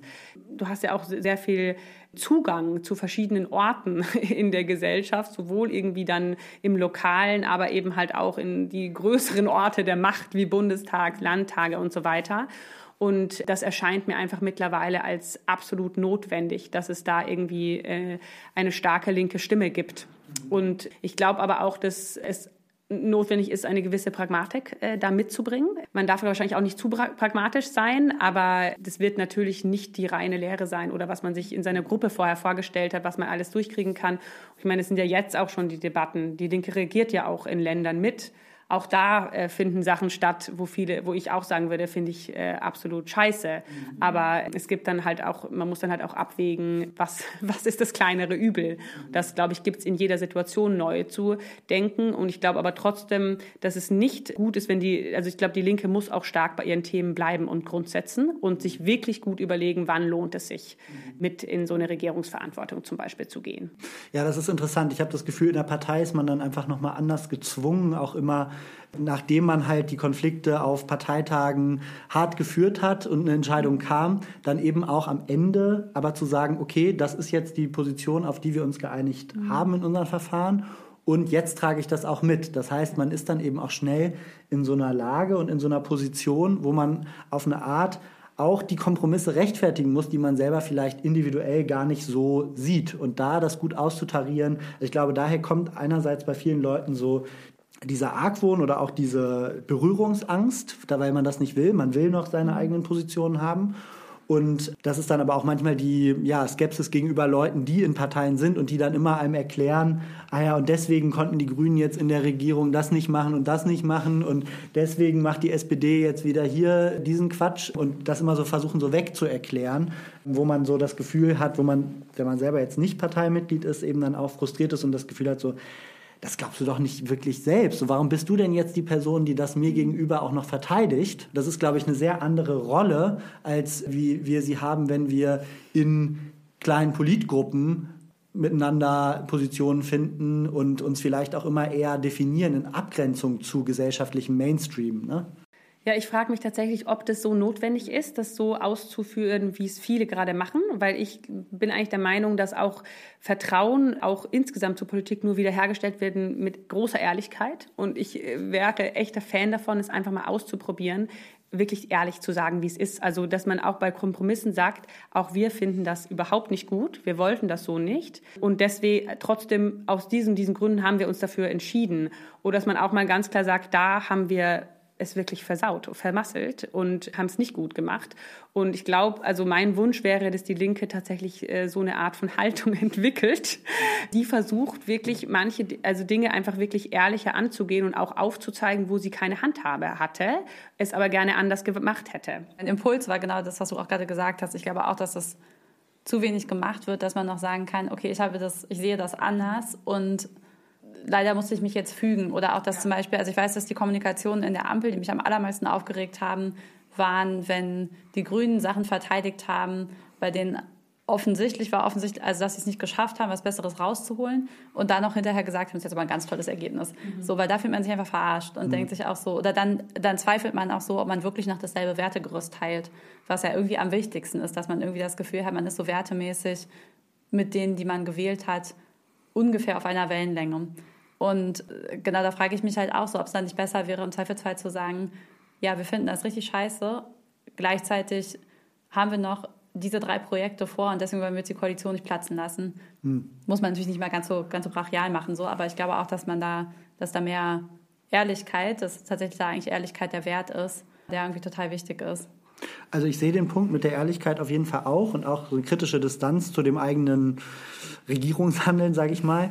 Gleichzeitig gibt es ja natürlich dann doch eben Prozesse, die es gibt, um zu Einigungen zu kommen. Und die Einigung, wenn sie dann herbeigeführt ist, die dann nicht sofort wieder aufzukündigen danach. Also es braucht praktisch dann ja trotzdem irgend so ein Zwischending zwischen, also man trägt es eben dann doch mit, weil sonst hätte man sich diese ganze Einigung schon schenken können und torpediert einfach nur die ganze Zeit Konsense und kommt dann nicht mehr vor und zurück. Also das war eher mein Punkt, dass man schon einfach nochmal anders auch einen gesellschaftlichen Mainstream, auch eine gesellschaftliche Mehrheitsmeinung einfach stärker abbilden muss und mit dem versuchen muss zu arbeiten in dem Moment, wo man Teil von Parteien ist, als wenn man sich als Speerspitze definiert, die eben mit möglichst radikalen Positionen versucht, den Diskurs zu verschieben. So, also ich glaube, das ist einfach nochmal so der Kontrast, auf den ich anspielen wollte. Mhm. Aber Regierungsbeteiligung ist natürlich auch nochmal ein guter, gutes Stichwort, eins, was ja auch also ne, Parteien einerseits sind insgesamt kontrovers in der Linken oft,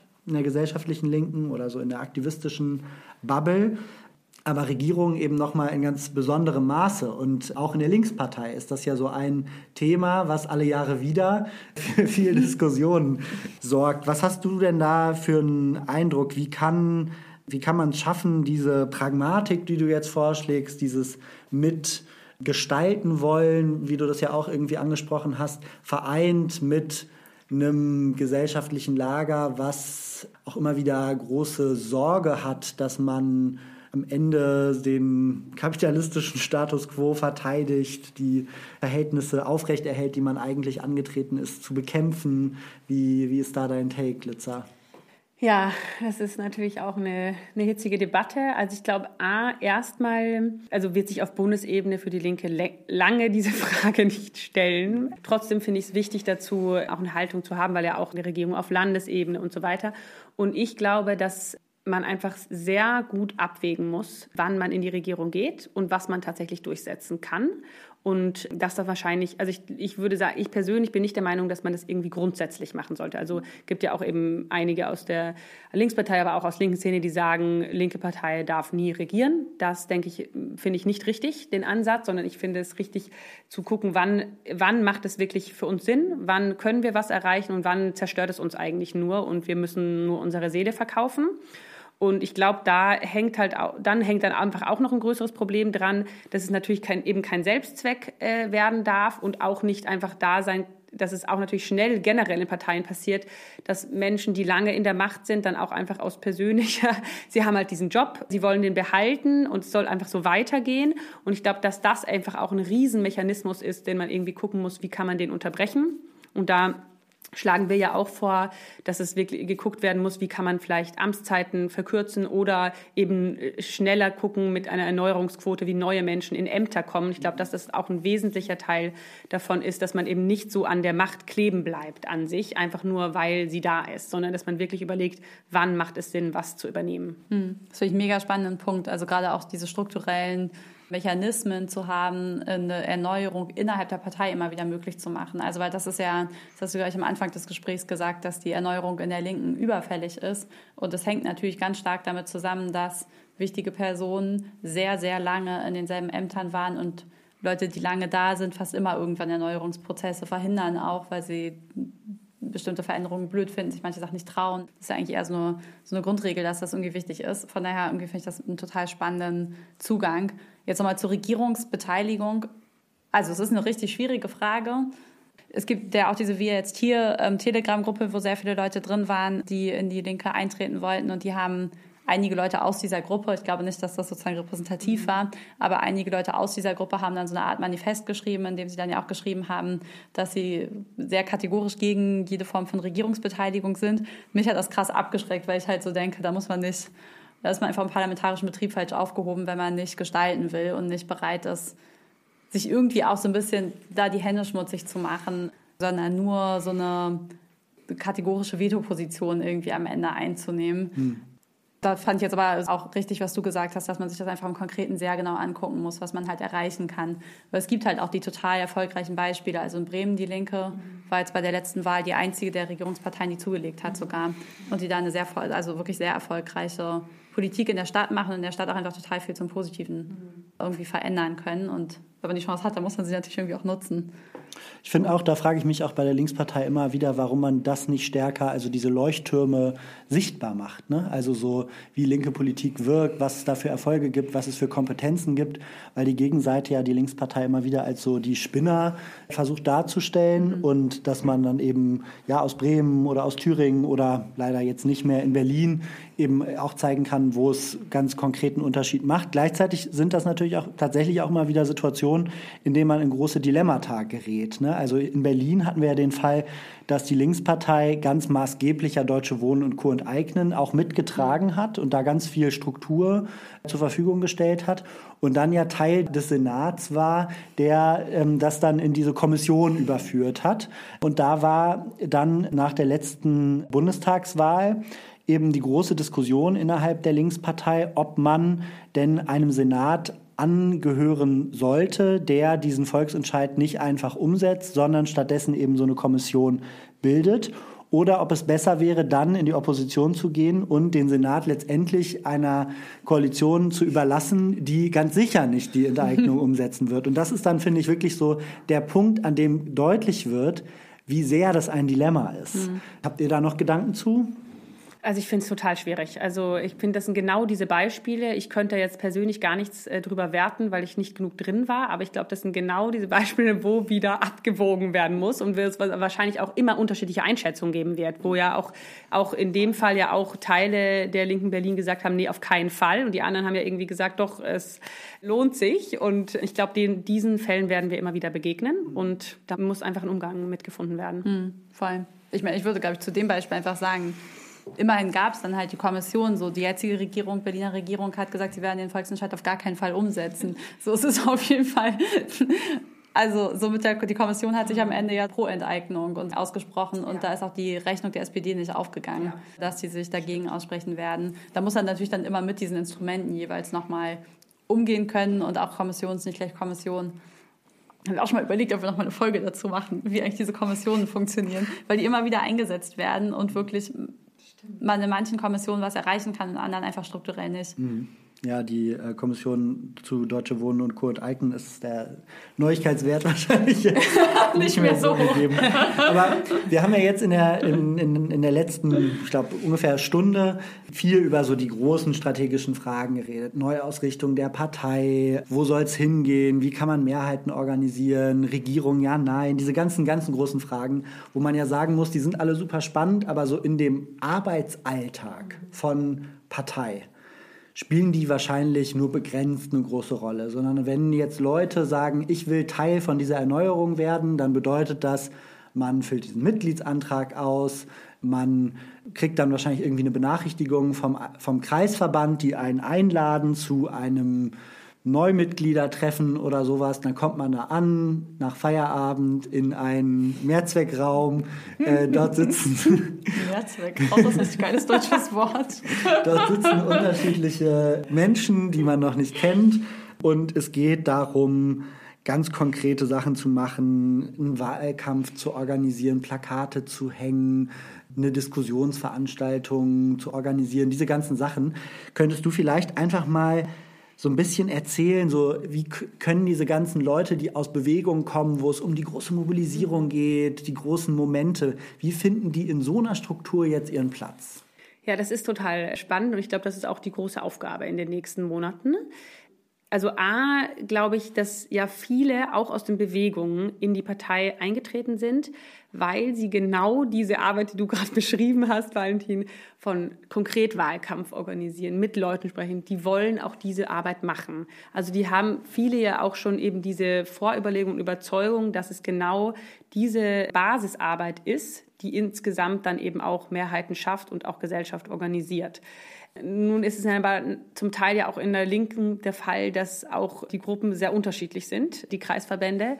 Bei manchen gibt es schon viele Ansätze davon, manche sind auch gar nicht sehr willkommen heißend. Mhm. Und ich glaube, die Erneuerung muss halt eben auch in jedem Kreisverband stattfinden. Das ist wirklich eine, wird eine Knochenarbeit und ich glaube, das ist eben jetzt der von den ganzen neuen Mitgliedern eben auch die Aufgabe ist oder halt auch von den Menschen, die schon seit Jahren in diese Richtung arbeiten. Es ist ja auch nicht so, dass es nur, dass da es nur von außen kommt, überhaupt nicht, sondern dass diese, die Leute, die ja auch diese Richtung und auch diese Art von Basisarbeit aufbauen wollen, eben auch mit den neuen Unterstützung kriegen. Und gleichzeitig versuchen wir auch von der Kampagne aus auch Anbindung zu organisieren, dass es eben auch Formate gibt, wo man zusammenkommt, wo man guckt, wie, was sind eben die großen Leitlinien der Erneuerung, was bedeutet das dann ganz konkret. Ich würde aber sagen, dass es einfach, wenn man neu dazukommt, dass man auch einfach mit seinen neuen Ideen kommen kann und Vorschläge machen kann. Also wenn man sagt, man hat irgendwie Bock, das und das zu organisieren, dann glaube ich, ist es ein super Ort, wo man sagen kann, ich will einfach ganz praktisch das organisieren. Ich habe keine Lust, jetzt mega lange Debatten zu führen. Das habe ich vielleicht in meiner Politgruppe und in Bewegungen genug gemacht, sondern jetzt ist die Zeit, wo ich einfach einen Flohmarkt organisieren will. Dann glaube ich, ist das genau das Richtige, es einfach zu machen und mit den Menschen, die vor Ort sind, diese Vorschläge zu machen. Und ich bin total gespannt, was für Projekte tatsächlich auch so in nächster Zeit entstehen werden. Ja, da hast du jetzt schon mega viele Ansatzpunkte genannt, die ja auch wirklich total vielfältig sind und wo ich mir auch vorstellen kann, dass sich wirklich viele Menschen darin wiederfinden. Deswegen jetzt ganz zum Schluss die Frage an dich, Litzer, wenn jetzt noch Leute dazukommen wollen, auch beitreten wollen, aber auch vielleicht aktiv werden wollen und nicht genau wissen wie oder sich in ihrem in einem der KVs, Kreisverbände gelandet sind, die nicht so willkommen heißend sind, was können sie denn tun? Also ich glaube, ähm, im ersten Schritt sich mit den anderen Neuen zusammenzutun. Das ist auch, was wir versuchen zu unterstützen, aber wo auch jetzt zum Beispiel die Wir jetzt hier Gruppe gibt es auch schon viele, Telegram-Gruppe, zum Beispiel nur Linke so und so in einem Kreisverband, dass man sich auch ein bisschen austauscht. Und wir werden auch, auch ausgehend vom Karl-Liebknecht-Haus, von der Parteizentrale, gibt es auch nochmal Angebote von, wird es auch jetzt so regelmäßige, einmal im Monat ein Treffen geben, wo neue Leute, startet dann erst, sich einwählen können, auch über ihre Hürden reden können, weil ich glaube auch, dass genau dieser Austausch total wichtig ist, besonders in Flächenländern und im ländlichen Raum ist es weniger als in Berlin, obwohl es in Berlin auch ein paar KVen gibt, die sicher auch äh, schwieriger sind als andere, aber besonders auf dem flachen Land, wo es nicht so viele andere Leute gibt, wo es vielleicht auch gar nicht so viele andere neue gibt, die eingetreten sind, ist, sind diese Formate, glaube ich, auch total wichtig. Und ich glaube, echt einfach dann in Kontakt treten, mit den Leuten reden und eigene Ideen einbringen, nicht sich abschrecken lassen und erstmal Monate hingehen und zuhören. Das ist natürlich auch gut zuzuhören und zu gucken, was gibt es schon Gutes. Also eben jetzt auch nicht mit der Arroganz ankommen, aber auch einfach mit der eigenen Energie die reinzubringen. Also vielleicht braucht es da einfach so ein bisschen, ja, so ein bisschen auch so ein Mindset, wo man immer mal wieder probiert. Also ja. man merkt, okay, ah, der Kreisverband ist es doch nicht. Was gibt's noch? Mhm. Dann probiere ich es da mal und so ein bisschen Frustrationstoleranz, aber auch die guten. Ja. das ist jetzt nicht Frustrationstoleranz ist jetzt nicht das beste nein, Schlusswort. Nein, wir, wir, wir schließen mit einem Zitat von Angela Merkel: Jedem Anfang liegt ein Zauber in. das ist sehr schön. Ja, schön, dass du bei uns im Podcast warst, Lisa. Vielen Dank. Vielen Dank für das Gespräch. Danke.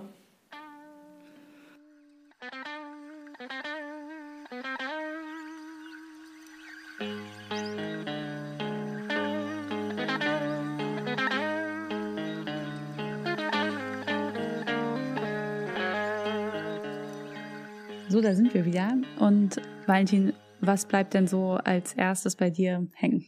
Ich glaube, so, vielleicht so als kleiner Meta-Kommentar, mhm. finde ich mega interessant, was für ja so Vorbilder äh, herangezogen werden für so erfolgreiche linke mhm. Parteipolitik. Mhm.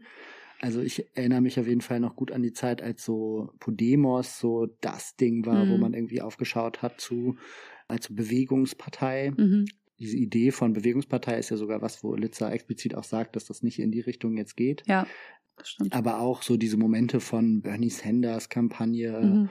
oder Jeremy Corbyn. In beiden Fällen ist es ja auch nicht dazu gekommen, dass die wirklich regiert haben, aber da war man mhm. so noch wirklich nah dran an gesellschaftlichen Mehrheiten und jetzt zum Beispiel, wenn jetzt die KPÖ genannt wurde von Litzer als so Positivbeispiel, dann will ich natürlich auch vorweg schicken, ich finde die KPÖ auch cool.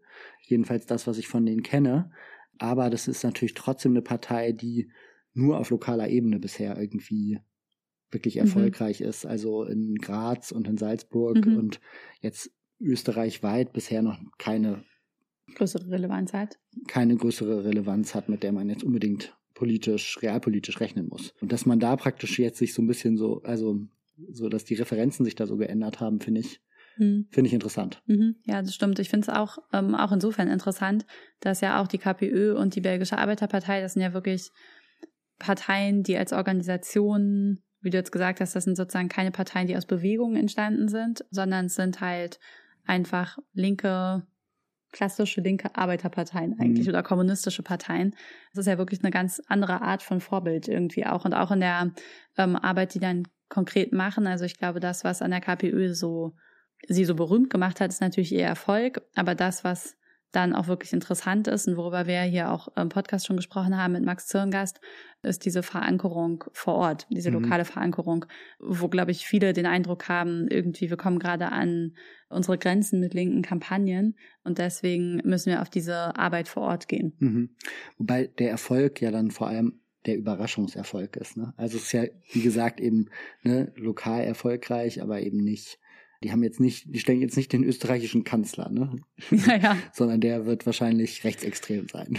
Das stimmt, aber es ist ja auch immer die Frage, von wo aus man ausgeht. Also sozusagen die Linkspartei hätte auch so jetzt gerade auch in der Kampagnenform keine Chance in Deutschland, den Kanzler oder die Kanzlerin zu stellen, sondern mhm. es geht halt wirklich erstmal darum, allein schon zu sichern, dass man über die 5%-Hürde kommt, auch eine neue Verankerung festzustellen oder eine neue Verankerung zu schaffen in einer Partei, die sich so stark ähm, auch im Wandel begreift gerade. Ich muss auch sagen, also ich finde das auch total gut, dass das jetzt die Role Models sind, weil ja. das auf eine Art eben auch realistisch ist. Ne? Also mhm. bringt ja nichts, sich jetzt irgendwie da irgendwie die große Bernie Sanders-Kampagne herbeizufabulieren, die einfach gerade in Deutschland nicht in Sicht ist. Also es wird jetzt mhm. nicht so laufen, dass ja. bis zur nächsten Bundestagswahl die Linkspartei irgendwie über 15 Prozent kommt, denke ich mal. Und deswegen muss man da irgendwie gucken, wie macht man mit dem, was da ist, gute Politik. Das ist ja eben auch immer so ein ganz wichtiger Anteil von guter Strategiearbeit, dass man eben genau guckt, wo bin ich? Ja. Was sind meine Möglichkeiten? Und dann davon ausgehend halt eine ja. Strategie entwickelt. Voll, voll. Und das stimmt natürlich auch im Hinblick auf die Wahlsysteme. Also Sanders und Corbyn-Kampagnen waren möglich in Mehrheitswahlsystemen, die einfach eine ganz andere Personalisierung auch mhm. zulassen und aber auch erfordern. Und da sind ähm, das österreichische, mit dem belgischen kenne ich mich nicht so aus, aber das österreichische und ich glaube auch das belgische Wahlsystem sind da im Deutschen ja deutlich ähnlicher, dass man öfter in so einem Multiparteispektrum unterwegs ist und da vor allem als linke Partei was reißen kann, wenn man ähm, halt mit den Leuten in Kontakt ist, konkret. Mhm. Genau, das ist ja eigentlich schon der Shift. Äh, das war unser zweiter Punkt zu diesem Shift zum Organizing. Mhm.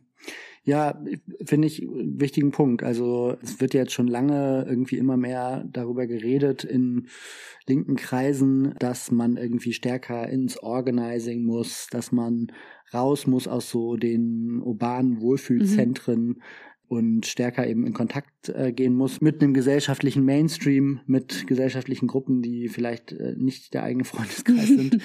und ich fand es in Bewegungskontexten oft irgendwie auch ein bisschen komisch, mhm. weil ich mir so ein bisschen dachte, so okay, aber das, was Bewegungen gut können, ist praktisch polarisieren, stark nach vorne gehen, Thema in den Diskurs bringen mhm. und Warum sollen wir da jetzt auf einmal immer nur noch Haustürgespräche führen oder in, Bewer in, in Gewerkschaften mhm. Mitglieder werben?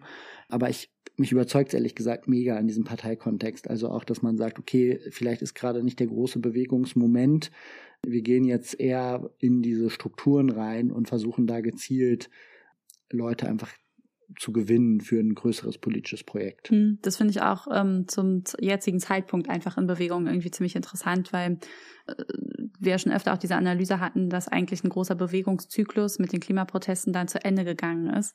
Und äh, was dann ja oft folgt oder was dann auf eine Art und Weise auch folgen muss, ist halt eine Institutionalisierung, dass man sich jetzt mit einer Partei und auch vielleicht sozusagen diesem Organizing Drive in der Partei nochmal stärker auch in so einer Institutionalisierung von der linken Bewegung äh, bewegt. Also tatsächlich sozusagen Menschen in eine Parteiverankerung bringt, die auch über die so ein bisschen schwammige Zugehörigkeit zu einer Bewegung ähm, irgendwie hinausgeht. Und das finde ich auf jeden Fall einen spannenden, aber auch einen total wichtigen Punkt. Ähm, und merke ich auch, dass ich das interessant finde, das mal selber so zu erleben in diesem Zyklus. Was ich dazu auch interessant fand, also es gab ja diese Debatte zwischen Ines Schwertner und Mario Candeas. Und Mario Candeas, wo es so darum ging, in welche Richtung soll es gehen. Mhm. Und Ines Schwertner hat so sehr stark gemacht, wir brauchen jetzt die Organisierung von unten der Beschäftigten, irgendwie so ein bisschen so in die mhm. Richtung. Und ganz viel Strukturaufbau. Und auf der anderen Seite so ein bisschen die Position war, naja, wir brauchen schon eine Partei, die sich eben auch stark an Bewegung orientiert, Bewegung unterstützt und so weiter. Mhm. Ich habe das Gefühl, da wurde so, eine, so ein Dualismus aufgemacht, der eigentlich null dem gerecht wird, was da gerade passiert. Also, mhm. weil das jetzt Leute wie Litzer, die kommen eben ganz klar aus einer Bewegungs, aus einem Bewegungshintergrund, mhm. gehen da jetzt rein, aber ähm, nicht mit dem Ziel, das zu einer Bewegungspartei mhm. umzubauen, sondern auch dem Ziel, die Partei zwar kampagnenfähig zu machen, aber gleichzeitig eben diese ähm, Arbeit vor Ort auch total wertschätzen und sagen, da muss auch die Verankerung stattfinden. Also ich habe das Gefühl, mhm. da werden manchmal auch so ähm, Scheindebatten vom Zaun gebrochen und da sollte man eher einfach mal genau mal vielleicht ein bisschen genauer rangehen, um zu schauen, Ja. was da passiert, anstatt da so irgendwelche Sachen gegeneinander zu diskutieren. Ja, ja, finde ich einen spannenden Punkt und ich finde das jetzt auch in diesem Erneuerungsprozess ziemlich spannend, weil die Frage jetzt auch gerade ist, wenn diese AktivistInnen in die Partei kommen, das sind ja Leute, die sind zum Teil zumindest extrem gut qualifiziert, auch schon im politischen Bereich, wie man dann eigentlich das Onboarding dieser Leute so machen kann, dass man deren Wissen tatsächlich auch einsetzen kann. Hm. Und so, das ist nochmal ein ganz anderes Thema und vielmehr so ein organisations- oder organisationsstrategisch internes Thema. Aber das ist dabei auch, glaube ich, ziemlich wichtig und scheint aber auch so zu sein, als ob, ähm, zumindest jetzt im Fall von Litza, die ja gerade einen ziemlich guten Weg gefunden haben, ähm, auch diese Bewegungs- und Kampagnenerfahrung zu nutzen. Mhm. Ich glaube, sobald man sich in Parteikontexten bewegt, da stellen sich ja diesen organisationsstrategischen Fragen eben auch ganz Mhm. stark. Ne? Also Mhm. wie baut man einen Prozess um, um so einen Tanker, wie eine Partei eben Mhm. ein Tanker ist, irgendwie umzusteuern oder umzubauen. Und ich finde, da haben sie eben auch ganz interessante Ideen, wie die das organisieren. Ja, finde ich auch richtig interessant und auch sehr schlau gemacht, dass es halt einmal diese Neueintritte gibt und die müssen natürlich in die Kreisverbände, die Menschen, ähm, weil die da ja auch konkret Sachen gestalten wollen und sollen. Und dass es aber gleichzeitig so ein bisschen diese parallele Verankerung gibt der Neuen in so einer Struktur, wo die sich nochmal untereinander austauschen können. Weil es ist wirklich krass, glaube ich, in eine Partei zu kommen mit diesen ganzen Strukturen. Da gibt es tausend Geschäftsordnungen. Es gibt ganz viele Sachen, die muss man neu lernen und die sind nicht alle super spannend, weil viele davon auch einfach sehr deutsch sind, im Fall Sinn des deutschen Parteienrechts und dann aber irgendwann können und die sind auch wichtig. Die Leute, die jetzt in eine Partei eintreten, die wollen ja vor allem aber erstmal was machen. Und dass man da so eine Vernetzungsstruktur schafft, dass die Leute A, sich nicht so verloren vorkommen und B, aber vielleicht sich auch gegenseitig unterstützen können und auch strategisch unterstützen können gegenseitig, wie sie schaffen, trotzdem schnell aktiv zu werden. Ja, und ich finde aber auch, wo man nochmal einfach auch ein bisschen spezifischer auch sich zu so Missionen committen kann. Also Leute, die heute in Parteien eintreten, die wollen eben nicht diese Vereinsmeierei Mhm. und irgendwie Ämter und bla und Kassenwart Mhm. sein und so weiter. Auch wenn es natürlich Leute gibt, Leute braucht, die genau das machen. Also ich will jetzt gar nicht sagen, dass es äh, unwichtig ist, aber es Mhm. ist halt so eine bestimmte Motivation, die da auch dahinter steht, denke ich mal, sondern die wollen vielleicht eben einfach Wahlkampf unterstützen. Mhm. Oder die haben eben, wie du gesagt hast, schon total viel Kampagnenerfahrung, die Ja. sie einbringen wollen. Und dann ergibt es natürlich Sinn, dass die Leute sich da irgendwie über lokal oder überregional vernetzen können, um Mhm. eine Kampagne zu machen mit anderen Leuten, die Lust haben auf eine Kampagne, Mhm. anstatt in seinem Kreisverband irgendwie zu versuchen, die Leute, die schon seit 20 Jahren das immer alles genau so gemacht haben und es auch weiter so machen wollen, mit denen jetzt zu versuchen, als so ich AG was neu zu starten. Das wird dann auf allen Seiten wahrscheinlich Frust mit sich bringen. Und da finde ich es interessant, eben stärker zu gucken, wie kann man punktuell und auch so funktional differenziert, also einfach so je nach Erwartungen Leute Mhm. zusammenbringen, die eben auf was Bestimmtes Bock haben. Das denkt, finde ich, so diese Part Parteiform oder Politik in Parteien auch nochmal ein bisschen, bisschen weiter. Ja, ja, das finde ich einen guten Punkt, aber ich fand auch den Punkt total gut, dass die Leute natürlich trotzdem in die Kreisverbände gehen, weil am Ende verändert man so eine große Struktur wie eine Partei, verändert man schon auch durch Leute on the ground und viele Menschen in der Linkspartei, das hat Litzer ja auch nochmal betont, haben auch Lust auf Wandel und ähm, dass man da jetzt gut zusammenkommen kann, das finde ich auch einen total coolen Prozess. Ja, und ich glaube, es ist auch extrem wichtig, dass man da jetzt nicht einfach irgendwelche Parallelstrukturen aufbaut und das dann so unverbunden mitten nebeneinander steht und Mhm, dann ja. sich nicht zu einem Projekt äh, zusammenfügt. Also da ist ja auch gerade dieser Titel der Kampagne Eine Linke für alle, finde ich auch gut gewählt, weil es eben schon zeigt, es geht nicht darum, jetzt noch eine neue Strömung irgendwie Mhm. mit reinzubringen, sondern ähm, Leute mitzunehmen, Leuten Lust zu machen auf diese Veränderung ähm, und äh, da auch wirklich zusammen nach Ja. vorne zu gehen. Ja, Valentin, jetzt haben wir jetzt schon äh, relativ viel auch über diese Kreisverbände gesprochen, dass es wichtig ist, dass da auch Leute hingehen. Äh, Wenn wir jetzt nochmal an die Sprachnachrichten denken, die uns Leute geschickt haben, dann muss ich jetzt gerade nochmal daran denken, dass ja schon nicht so wenige Leute eher so gesagt haben, sie treten jetzt ein, weil sie glauben, es ist irgendwie wichtig und mm, weil sie auch glauben, es ist wichtig, dass es eine linke Partei gibt, aber die jetzt gar nicht so dafür brennen, sich in einem Kreisverband einzubringen. Und ich frage mich, glaube ich, einfach gerade so ein bisschen, also oder, ja, ich glaube, ich frage mich so ein bisschen, was heißt das eigentlich für eine Kampagne, die natürlich aber schon stark auch darauf angewiesen ist, dass Leute jetzt konkret was machen. Ich glaube, das wird man sehen. Also es, ich glaube, es wird Leute geben, die haben da drauf Lust. Es wird Leute, es gibt Leute, die haben darauf weniger Lust. Mhm. Und ich glaube, erstmal muss man jetzt einfach so darauf aufbauen, auf diesen, dieser Mobilisierung, die es irgendwie gerade gibt mhm. und gucken, wie man die Leute so unterbringen kann, wie es gut zu ihnen passt. Voll. Und dafür wiederum ist ja die Struktur jetzt auch eine Chance, dass es auch ein bisschen kampagnenmäßigeren Strukturen gibt, ja. ähm, wo Leute, die aus Bewegung kommen, vielleicht sich auch ein bisschen mehr so einbringen können, wie sie das gewohnt sind und Lust haben. Genau, wie sie das gewohnt sind, aber gleichzeitig äh, finde ich, also habe ich jedenfalls auch den Eindruck, dass es eben auch viele Leute gibt, die aus Bewegung kommen und Lust haben, genau das jetzt auch zu lernen, was sie vielleicht noch nicht aus Bewegung kennen. Mhm. Also es gibt auch viel Interesse an Wissen, was schon vorhanden ist ja. in der Partei. Genau, und wir haben ja auch in den Sprachnachrichten gehört, dass es Leute gibt, die eben auch total Bock haben, da jetzt auf diese neuen. Ne? Also Leute Voll. aus der Partei, die sagen, Voll. So, das ist genau das, was wir brauchen und let's go. So, ne? Ja, besser kann es ja eigentlich auch nicht sein. Voll. Wir haben euch ja in der Anmoderation schon versprochen, dass wir aber noch auf ein anderes Thema ein bisschen eingehen wollen, nämlich die Proteste gegen die AfD. Und ich glaube, jetzt ist vielleicht der Punkt, um das nochmal so ein bisschen zu machen. So ist es wir dachten, dass es ja irgendwie nicht sein kann, dass wir das Ganze jetzt so komplett unbesprochen äh, lassen, was sich da tut, weil ich erinnere mich noch an unsere vorletzte Folge, die wir mit Felix Kolb zu mhm. Strategien die AfD, gegen die AfD gemacht haben. Und da war so das Gefühl von uns noch so, okay, fuck, die AfD wird immer größer, aber irgendwie tut sich total wenig mhm. auf der Bewegungsprotestebene. Mhm. Und das hat sich jetzt auf einmal schlagartig geändert. Was passiert da gerade, Inken? Ja, es ist irgendwie richtig abgefahren, weil ja Anfang des Jahres es erstmal diese großen Bauernproteste gab, wo diese ganzen Bauern wegen der, äh, wegen des neuen Haushalts äh, praktisch dann mit Traktoren nach Berlin gefahren sind. Und es war einfach richtig viele. Und dann gab es ja auch diese Vermischung von Rechtsextremen und Bauern.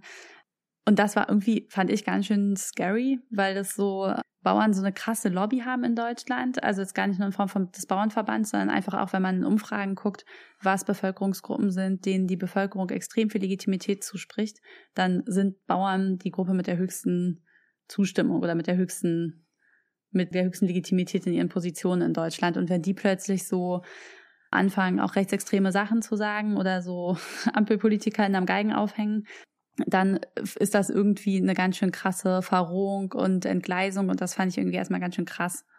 Ich fand daran tatsächlich auch krass, dass die ja einfach ganz viel blockiert haben, also Straßenblockaden gemacht haben, mhm. so den Alltag gestört haben mhm. mit Taktiken, die wir sonst eher von der letzten Generation mhm. kannten und das aber gesellschaftlich komplett anders verarbeitet wurde. Also da hatte man so, wurde dann irgendwie immer eher so gesagt, ja, also die hatte man so den Eindruck, die repräsentieren eben gesellschaftlich jetzt so die hart arbeitenden Leute, mhm. die gar nicht mehr irgendwie äh, gewertschätzt werden von der Politik ja. und so. Und das fand ich auch irgendwie auch so zum Teil das Beängstigende daran, mhm. dass man das Gefühl hatte, genau, da stellen sich so viele Leute gesellschaftlich eben hinter diese krassen ja. rechten ja, und auch gegen, hinter diesen Mob gegen Habeck. Also ich bin jetzt selber kein riesiger Habeck-Fan, aber das war einfach schon richtig krass, den sozusagen auf dem Rückweg aus dem Urlaub zu hindern, daran von an seiner Fähre, Fähre zu kommen und da auch einfach irgendwie gewalttätig unterwegs zu sein gegen Personen. Das ist was, das hätte sich so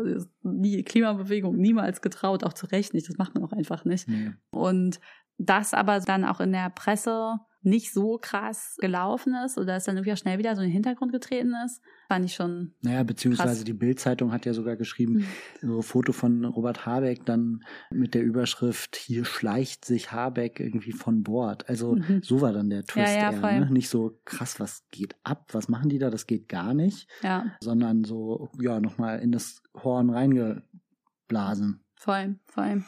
Und das ist der Kontext, in dem es diese Korrektivrecherche gab, mhm. nachdem auf einmal deutschlandweit knapp eine Million Menschen auf die Straße gegangen sind. Ja, das war einfach richtig, richtig viele und richtig beeindruckend. Und wir haben uns natürlich auch direkt gefragt, wo kommen jetzt plötzlich alle her? Mhm. War es unsere Folge zur AfD? Nicht jetzt. Aber einfach ein krasser Moment, wo sich plötzlich so die Zivilgesellschaft mobilisiert und halt diese, in Anführungsstrichen, schweigende Mehrheit, wie sie jetzt mal genannt wird, aber wo einfach ganz viele Menschen, die, glaube ich, bei denen sich echt viel angesammelt hat, also Frust über die AfD und auch mhm. Frust, glaube ich, mit der Situation, dass es immer, dass die AfD immer weiter gewinnt und immer weiter an Zulauf gewinnt und man so das Gefühl hat, man kann nichts dagegen tun dass die dann alle auf die Straße gegangen sind. Und ich glaube, was ich richtig interessant finde, ist, dass man sich ja wirklich jetzt einfach die Frage stellt, warum jetzt? Und das, glaube ich, einen total starken Zusammenhang auch mit diesen Bauernprotesten hat, die wir vorher besprochen haben. Also das, glaube ich, einfach dieser Punkt von Leute sind schon auf der Straße unterwegs, auch auf der anderen Seite, dann auch so eine Gegenreaktion auslöst, in der auch Leute sich die Straße zurücknehmen wollen. Ja. Das finde ich eine total spannende Entwicklung. Ja, das denke ich auch. Es war, glaube ich, so ein Jetzt reicht's Moment. Und ich fand aber auch tatsächlich mega überraschend, dass diese Recherche überhaupt dazu geführt hat, dass es jetzt so einen gesellschaftlichen Aufreger gab. Mhm. Und ich glaube, das lag so ein bisschen an also weil das, was die da rausgefunden haben, ist letztendlich, muss man dafür gar nicht so investigativ arbeiten. Ne? Also, dass es bei der AfD Rechtsextreme gibt, wussten wir lange. Dass Martin Sellner im Umkreis der AfD rumläuft als gesicherter Rechtsextremist und identitärer Typ, das wussten wir auch alle. Dass Martin Sellner in seinen Büchern äh, Staatsstreiche herbeireibt, kann man nachlesen, kann man sich einfach bestellen, die Bücher, und sieht es dann schwarz auf weiß. Genau, also diese ganzen Sachen, das ist so, okay, ja, ja. wusste man, wusste man, wusste man. Aber was die halt geschafft haben mit dieser Recherche war, das auf einmal nochmal anders zu erzählen. Mhm. Also es irgendwie ja, so ein bisschen Storytelling-mäßig zu verpacken und einfach das als Geschichte zu erzählen, mhm. bei der nochmal den Leuten ganz anders klar wird, was passiert da, wie ist das eingebettet in mhm. so ein größeres Projekt? Ja. Was könnte wirklich drohen? Also in dem Interview mit Felix Kolb hat er ja auch gesagt, es hilft nichts, einfach immer nur die Nazi-Keule auszupacken mhm. und zu sagen, das sind Nazis, mhm. sondern man muss sagen, was bedeutet das denn konkret, was die sagen für mhm. bestimmte Gruppen beispielsweise? Ja. Und ich finde, das hat diese Korrektivrecherche halt mega gut umgesetzt, dass die eben genau gesagt haben, okay, ah, die reden jetzt von Remigration. Wir mhm. gucken uns das mal ganz genau an, mhm. was das denn genau bedeuten würde. Wer ist denn davon dann alles auf welche Art betroffen? Und das war dann irgendwie so einer der glaube ich, wichtigen Punkte neben diesem Es reicht Moment, mhm. ähm, dass die Leute eben dann sich aktiviert haben. Mhm. Das glaube ich auch, dass sozusagen, dass die Recherche voll gut gezeigt hat, wie Menschen ganz konkret persönlich betroffen wären. Und jetzt kann ich leider aus dem Kopf nicht genau sagen, was für ein Anteil der deutschen Bevölkerung Migrationshintergrund hat, aber es sind auf jeden Fall über ein Viertel. Und das betrifft dann einfach schon ganz viele Leute ganz konkret, entweder ja. persönlich oder dass die andere Leute, fast alle Leute kennen halt jemanden, den ja. es betreffen würde. Und diese Fantasien. Und das ist voll krass. Und ich finde aber wirklich jetzt nochmal interessant, wenn man sich anguckt, wie Mobilisierungsmomente entstehen, halt wirklich diesen Dreischlag aus es gibt ein Klima, in dem es vielen Leuten reicht und sich viele Leute nicht repräsentiert fühlen, dadurch, dass immer über die große AfD gesprochen wird und gar nicht mehr zur Sprache kommt, wie viele Leute eigentlich anders denken. Dann gibt es die Gelegenheit, also einen Moment, in dem es diese Korrektivrecherche gibt und der so ein bisschen das fast zum Überlaufen bringt. Und ich glaube, dass dann aber tatsächlich auch diese Bauernproteste gar nicht so sehr in ihrem Inhalt, sondern wirklich vor allem in der Form einfach gerade gezeigt haben, okay, das macht man dann, wenn man wütend ist, man geht mhm. auf die Straße mhm. und dass das deswegen in dem Moment auch die naheliegende... Ah, da war ja was. ja, aber dass das deswegen auch für viele Menschen in dem Moment die naheliegende Handlungsoption war. Ah, mh. tatsächlich. Interessant. Thesig. Aber ich glaube tatsächlich, dass so das Handlungsrepertoire oft einen relativ großen Faktor nochmal ausmacht. Ja, ja, interessant. Finde ich einen guten Punkt. Eine Sache, die ich allerdings auch interessant finde, abgesehen davon, dass es jetzt auf einmal zu diesen großen Mobilisierungen kommt und wo, glaube ich, auch so ein bisschen tatsächlich auch eine strategische Frage drin steckt, die uns hier ja im Podcast immer beschäftigen, ist die Frage von, welches Verhältnis haben diese Proteste jetzt eigentlich zu der Politik der Ampelregierung mhm. einerseits, aber was ist auch das richtige Verhältnis zur Union? Weil, also, man muss ja ehrlich sagen, dass die Ampel auf eine Art auch rechte Forderungen nach Abschottung einfach durch ihre Politik umsetzt. Mhm. Es geht jetzt noch nicht um Deportation von Leuten, die zwar einen deutschen Pass haben, aber in der Familiengeschichte irgendwie Migration eine Rolle gespielt hat. Aber es geht eben schon darum, Leute konsequent abzuschieben, in den Worten des Bundeskanzlers. Und das bedeutet, finde ich, dass diese Proteste irgendwie auch im Kontext gesehen werden müssen von dem Rechtsruck, der sogenannten Mitteparteien. Hm, das stimmt. Ich finde, dass es da auch eine total interessante Begriffsverschiebung gab, weil jetzt ja im Kontext dieser, dieser Korrektivrecherche immer von Deportationen mhm. gesprochen wurde. Ja. Die kommen da in dieser Recherche eigentlich nicht vor, sondern mhm.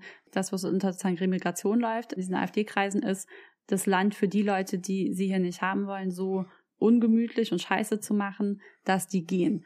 Und ich glaube aber, was passiert war, war, dass Abschiebung jetzt schon so normalisiert war im Ampel- und Unionsdiskurs, dass die halt, das Abschiebungs wurde ja gerade dieses Rückführungsgesetz beschlossen. Also Abschiebungen wurden okayisiert und galten dann eigentlich schon als normal. Und deswegen musste man einen neuen Begriff finden für mhm. das, was die AfD da jetzt machen will. Das finde ich zeigt auch so richtig die Absurdität da drin. Also, dass man so jetzt sagt, ich meine, auf eine Art ist, wenn man sich das anguckt, wie eine Abschiebung tatsächlich funktioniert, auch mit Leute, die Leute werden von zu Hause abgeholt, mitten in der Nacht. Dann kommen die irgendwie in Fein. den Abschiebeknast und werden da festgehalten. Dann werden sie gegen ihren Willen mit Polizisten ins Gefängnis, ins Flugzeug gesetzt und da dann weggebracht ich sag mal so, also die Grenzen sind fließend. Ne?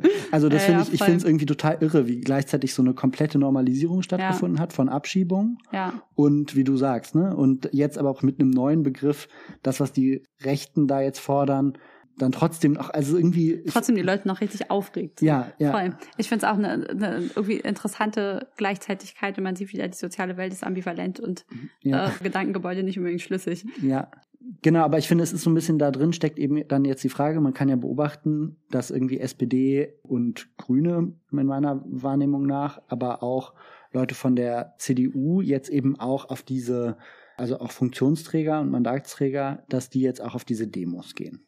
Mhm. So, und da ist, finde ich, jetzt die Frage, wie geht man damit um? Mhm versuchen die das eigentlich gerade zu vereinnahmen mhm. und es ist ein Problem oder es ist total wichtig, dass die da auch sind und ja. da auch sprechen dürfen, weil man sie dadurch wieder so ein bisschen auf den auf die richtige Seite, auf die gute Seite der Macht zurückholt. Ja. Und jetzt zum Beispiel bei der Union, das finde ich auch noch mal ein Sonderfall, weil im Hinblick auf so die Wahlen in Ostdeutschland dass da einfach der relevanteste Akteur ist, der darüber am Ende entscheiden wird, ob die AfD in Regierungsverantwortung kommt, beziehungsweise irgendwie so eine Tolerierung einer Minderheitsregierung macht oder nicht. Und da ist eben die Frage, ob man jetzt, also ob es der richtige Ansatz ist, jetzt Leute von der CDU da irgendwie aufs Podium zu holen, damit sie sprechen, oder mhm. ob man nicht stärker selbst vom Podium aus versuchen muss, die Union zu adressieren und zu treiben. Wie stehst denn du dazu? Boah, ich finde das super schwierig. Und lass uns vielleicht über die Parteien einmal nacheinander sprechen. Jetzt erst über die Union, dann über die ähm, SPD und Grünen. Ich finde es sau schwierig, einfach weil ich beide Argumente irgendwie nachvollziehen kann. Also ich finde es sowohl leuchtet es mir total ein, dass wenn sie jetzt auf den Demos gegen die AfD sprechen dürfen und da offensichtlich Teil der Koalition sind, dass sie dann nicht hinterher im September sagen können, oh, jetzt koalieren wir aber mit ihnen, weil so schlimm waren sie übrigens doch nicht. Von daher finde ich, gibt es da schon eine gewisse Plausibilität auch strategisch zu sagen, man holt sie jetzt ins Boot und verpflichtet sie damit irgendwie aus ein Stück weit.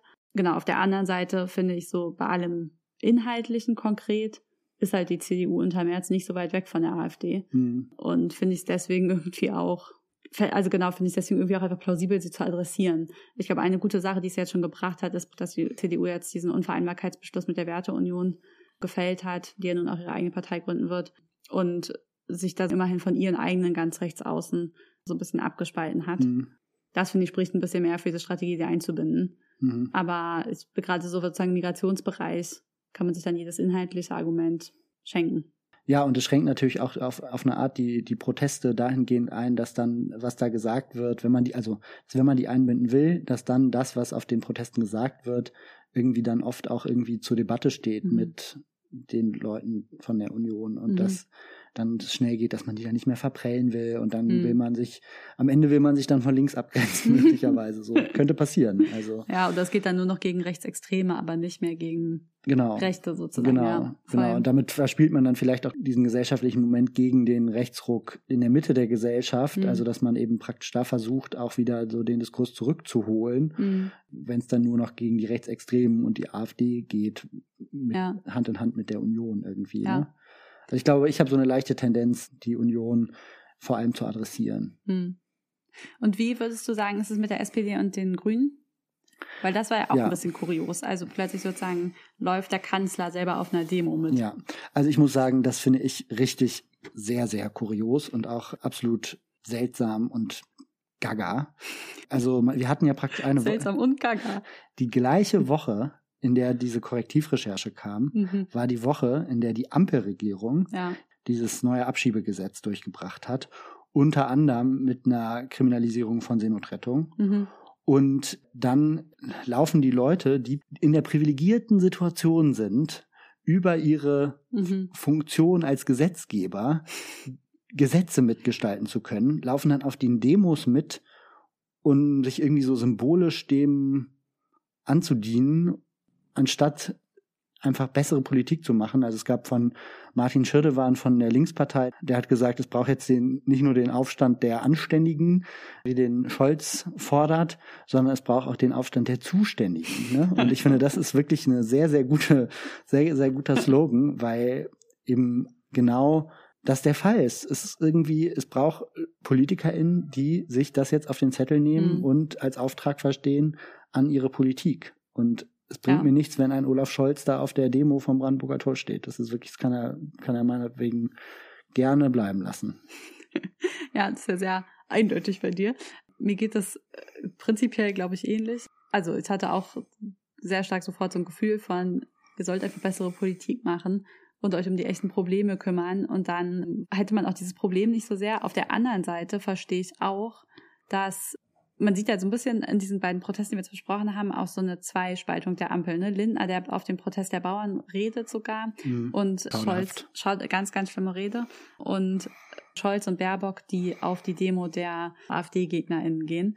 Und auf eine Art und Weise kann ich mir vorstellen, dass sich das für die angefühlt hat wie Touching Base. Also sie können irgendwie mal wieder Kontakt mit ihrem Wählerklientel aufnehmen, auf eine Art und Weise, die gut ist und wo sie sich auf derselben Seite sehen. Und ich habe es auch ein bisschen gelesen als so eine Form von, ich kann mir vorstellen, dass sie auch ganz schön ratlos sind. Also ich glaube, dass auch die SPD oder Scholz und die Grünen dieses Gefühl haben von, das Land drückt immer weiter nach Mhm. rechts und sie fühlen sich dagegen so ein bisschen machtlos oder wehrlos und versuchen es schon so gut zu machen, wie sie können, aber mit der FDP in der Regierung wird es nicht besser und sie wissen auch nicht mehr so richtig, was man dem noch entgegensetzen soll. Von daher kann ich so auf einer persönlichen Ebene irgendwie auch verstehen, dass sie da auch mit, mitmachen wollten und dabei sein wollten. Auf einer politischen Ebene finde ich es irgendwie auch ganz schön fragwürdig. Mhm. Also weil, ja, Ja. das ist einfach, die Regierung wird halt adressiert durch Demonstrationen und dann kann sie nicht selber auch auf eine Demonstration gehen. Ja, das ist nee. einfach irgendwie das falsche Register. Das hat man schon so ein bisschen bei diesen Israel-Solidaritätsdemos gesehen, zum Teil fand ich, dass da irgendwie alles aufmarschiert ist, was so in Amt und Würden ist in Deutschland und man so dachte so, hey Jemine, ist das jetzt hier eine Staatsveranstaltung oder so?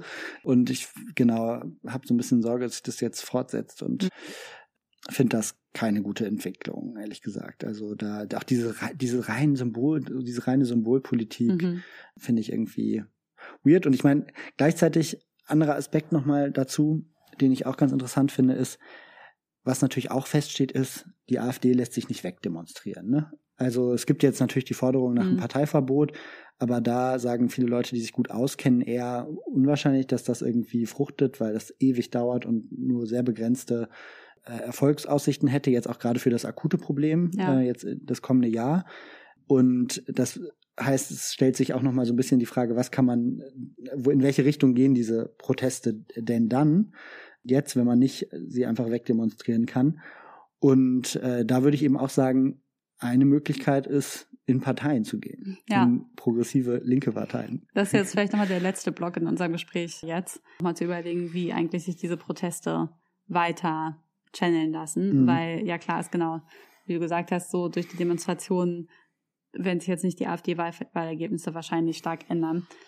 Genau, ja, finde ich einen wichtigen Punkt natürlich, über den wir heute auch gesprochen haben, dass man sich natürlich auch in anderen Parteien engagieren kann und soll, und dass es auch mega wichtig ist, dass es da kompetente Menschen gibt, einfach damit es da auch vorangehen kann. Mhm. Es gibt ja jetzt auch gerade stark dann immer die Forderung, im persönlichen Umfeld mit den Menschen zu Mhm. sprechen. Valentin. Ja. Also ich muss sagen, ich weiß nicht, wie jetzt, wie es euch HörerInnen geht, aber in meinem persönlichen Umfeld wüsste ich ehrlich gesagt gar nicht, wen ich da adressieren soll. Also ich habe den Eindruck, wir bewegen uns ja, also viele von uns bewegen sich ja die meiste Zeit eher unter mehr oder weniger Gleichgesinnten und deswegen finde ich es da jetzt nicht die beste Strategie, jetzt einfach nur zu sagen, ja, wir sollen jetzt alle im Freundeskreis auf der Arbeit und so mit den Leuten darüber sprechen und das wird jetzt helfen gegen die AfD. Damit meine ich natürlich nicht, dass man nicht dagegen eintreten sollte, wenn irgendwo rassistisch rumgeredet wird und so. Das sollte man natürlich in jedem Fall machen. Ich finde nur, es, es so steht, steht für mich ganz gut auch stellvertretend für diese bisschen Hilflosigkeit von vielen Liberalen, dass man eben so diese Organisationsfrage nicht stellt. Also dass man sich nicht fragt, wie kann man das Problem denn jetzt wirklich politisch angehen, indem man Teil wird von Bewegungen, von Organisationen, von so, sondern es beschränkt sich irgendwie komplett drauf auf so das Gespräch am Abendbrotstisch und äh, möglicherweise noch was spenden. So. Also ich habe ja wirklich eine andere Einschätzung zu, weil ich glaube, dass das ein sehr stark eine, eine lebensweltliche Erfahrung von Leuten ist, die in politischen Einrichtungen arbeiten oder die linksaktivistisch unterwegs sind, dass sie so einen homogenen Freundeskreis haben und dass viele andere Menschen tatsächlich ziemlich viel in Kontakt kommen mit anderen Leuten, sei es auf der Arbeit, im Beruf, vielleicht einfach bei sich im Ort, wenn die in einem Verein sind, dass sie da ziemlich viel in Kontakt kommen mit Leuten, die auch sehr anders denken und dass es gerade an diesen Orten total wichtig ist, auch über Politisches zu sprechen und über so das Politische, was halt das Leben konkret berührt. Mhm. Und da haben wir, muss, ich muss immer wieder jetzt auch in letzter Zeit an diese Folge, die wir vor, noch vor der letzten Bundestagswahl mit Simone Raphael gemacht haben, denken von der Amadeo Antonio Stiftung, wo wir ziemlich viel über Vorfeldpolitik gesprochen haben, die die Rechten ja sehr erfolgreich mhm. betreiben. Mhm. Also genau halt ihre politischen Ansichten so ein bisschen nonchalant im Verein mhm. oder auf YouTube-Videos oder so bei Aktivitäten, die erstmal politisch total unverdächtig sind, aber da immer ihre politischen Überzeugungen einzubringen. Und ich glaube, dass das ein Feld ist, da haben wir letztes Mal mit Felix auch drüber gesprochen, wo wir uns lange nicht mehr nach vorne getraut haben. Mhm. Und da habe ich das Gefühl, sind diese Demos gerade tatsächlich ein voll wichtiger Schwung, mhm. einfach wieder selber ins subjektive Gefühl zu kommen, Mensch, wir können was bewegen, wir sind auch eigentlich ganz schön viele, es ist auch eigentlich alles ziemlich gut, wurde auch auf den Demos war auch die Stimmung oft sehr gut und daraus wieder so Kraft zu schöpfen, tatsächlich auch in die gesellschaftliche Debatte zu gehen, mhm. da auch für die offene Gesellschaft einzutreten oder auch gegen Fake News, weil ich glaube, das mhm. ist noch ein weiteres Problem, dem wir uns oft gar nicht so krass bewusst sind, dass wirklich viele Leute einfach mit einer sehr lückenhaften, im besten Fall und zum Teil aber wirklich auch falsch informierten Informationsbasis inzwischen mhm. rumlaufen, über Social Media und Telegram-Kanäle vor allem. Und dass es da total wichtig ist, auch einfach in diesen Informationsaustausch zu gehen und zu gucken, dass man überhaupt noch eine Basis hat, auf der man die Lage bewertet. Mhm. So. Ja, also ich würde aber auch da sagen, also auch das muss man organisieren. Also das ist, also es ist natürlich gut zu widersprechen und da irgendwie im Alltag klare Kante zu zeigen, bin ich auch total dafür. Ich glaube, um dem strukturellen Problem damit zu begegnen, muss man auch das organisiert tun und sollte sich da jetzt nicht so als Einzelkämpfer irgendwie nur sehen, sondern sich irgendwie diese Organisationsfrage auch nochmal stärker stellen, weil am Ende geht's eben auch, ne, die Rechten greifen jetzt im kommenden Jahr nach der Macht. Wir brauchen auch unsere Organisationen und Organisierungen, mit denen wir auch machtpolitisch aktiv sind. So. Und das ist nicht nur so ein äh, nationaler Dinner-Table, wo wir irgendwie unsere Argumente austauschen. Ja, und auf der anderen Seite, diese Organisationen werden nicht gegen rechts sein. Also weil damit, das ist, glaube ich, gerade holt ein Gefühl total gut ab. Ähm, und das ist auch wichtig. Aber damit, glaube ich, gewinnt man am Ende nicht eine politische Wahl, damit, dass man gegen rechts ist. Oder wenn dann halt einmal, aber auf jeden Fall nicht dauerhaft. Das ist irgendwie zwar kein langfristiges Politikmodell. Während, glaube ich, diese, diese, dieser politische Austausch in der Gesellschaft untereinander, das ist, glaube ich, einfach ein total unverzichtbarer Teil von Austausch und Willens- und Meinungsbildung. Ja, ja. So. Ja, ich glaube, da bin ich dann auch gar nicht mehr so weit weg von dir. Also so, ne, das sind ja dann auch Fragen nach politischer Kultur, also was ist irgendwie dann sagbar, was ist nicht sagbar und ja. so. Das ist natürlich irgendwie wichtig, aber genau, ich habe gerade, ich sehe gerade die Debatte dazu ein bisschen mit Sorge, weil ich das Gefühl habe, naja, also zum Beispiel in die Parteien reinzugehen, ist ein ganz wichtiger kann ein ganz wichtiger und auch ein mächtiger Hebel sein für Leute, um da strukturell was zu machen und das geht dann eben darüber hinaus. Aber mhm. ja, ich glaube, da bin ich ganz bei dir. Ja, alles klar. Dann. Es war eine lange Folge. Wir hoffen, sie hat euch gefallen und ihr bleibt uns gewogen, wenn es wieder heißt. Was tun? Ciao. Tschüss.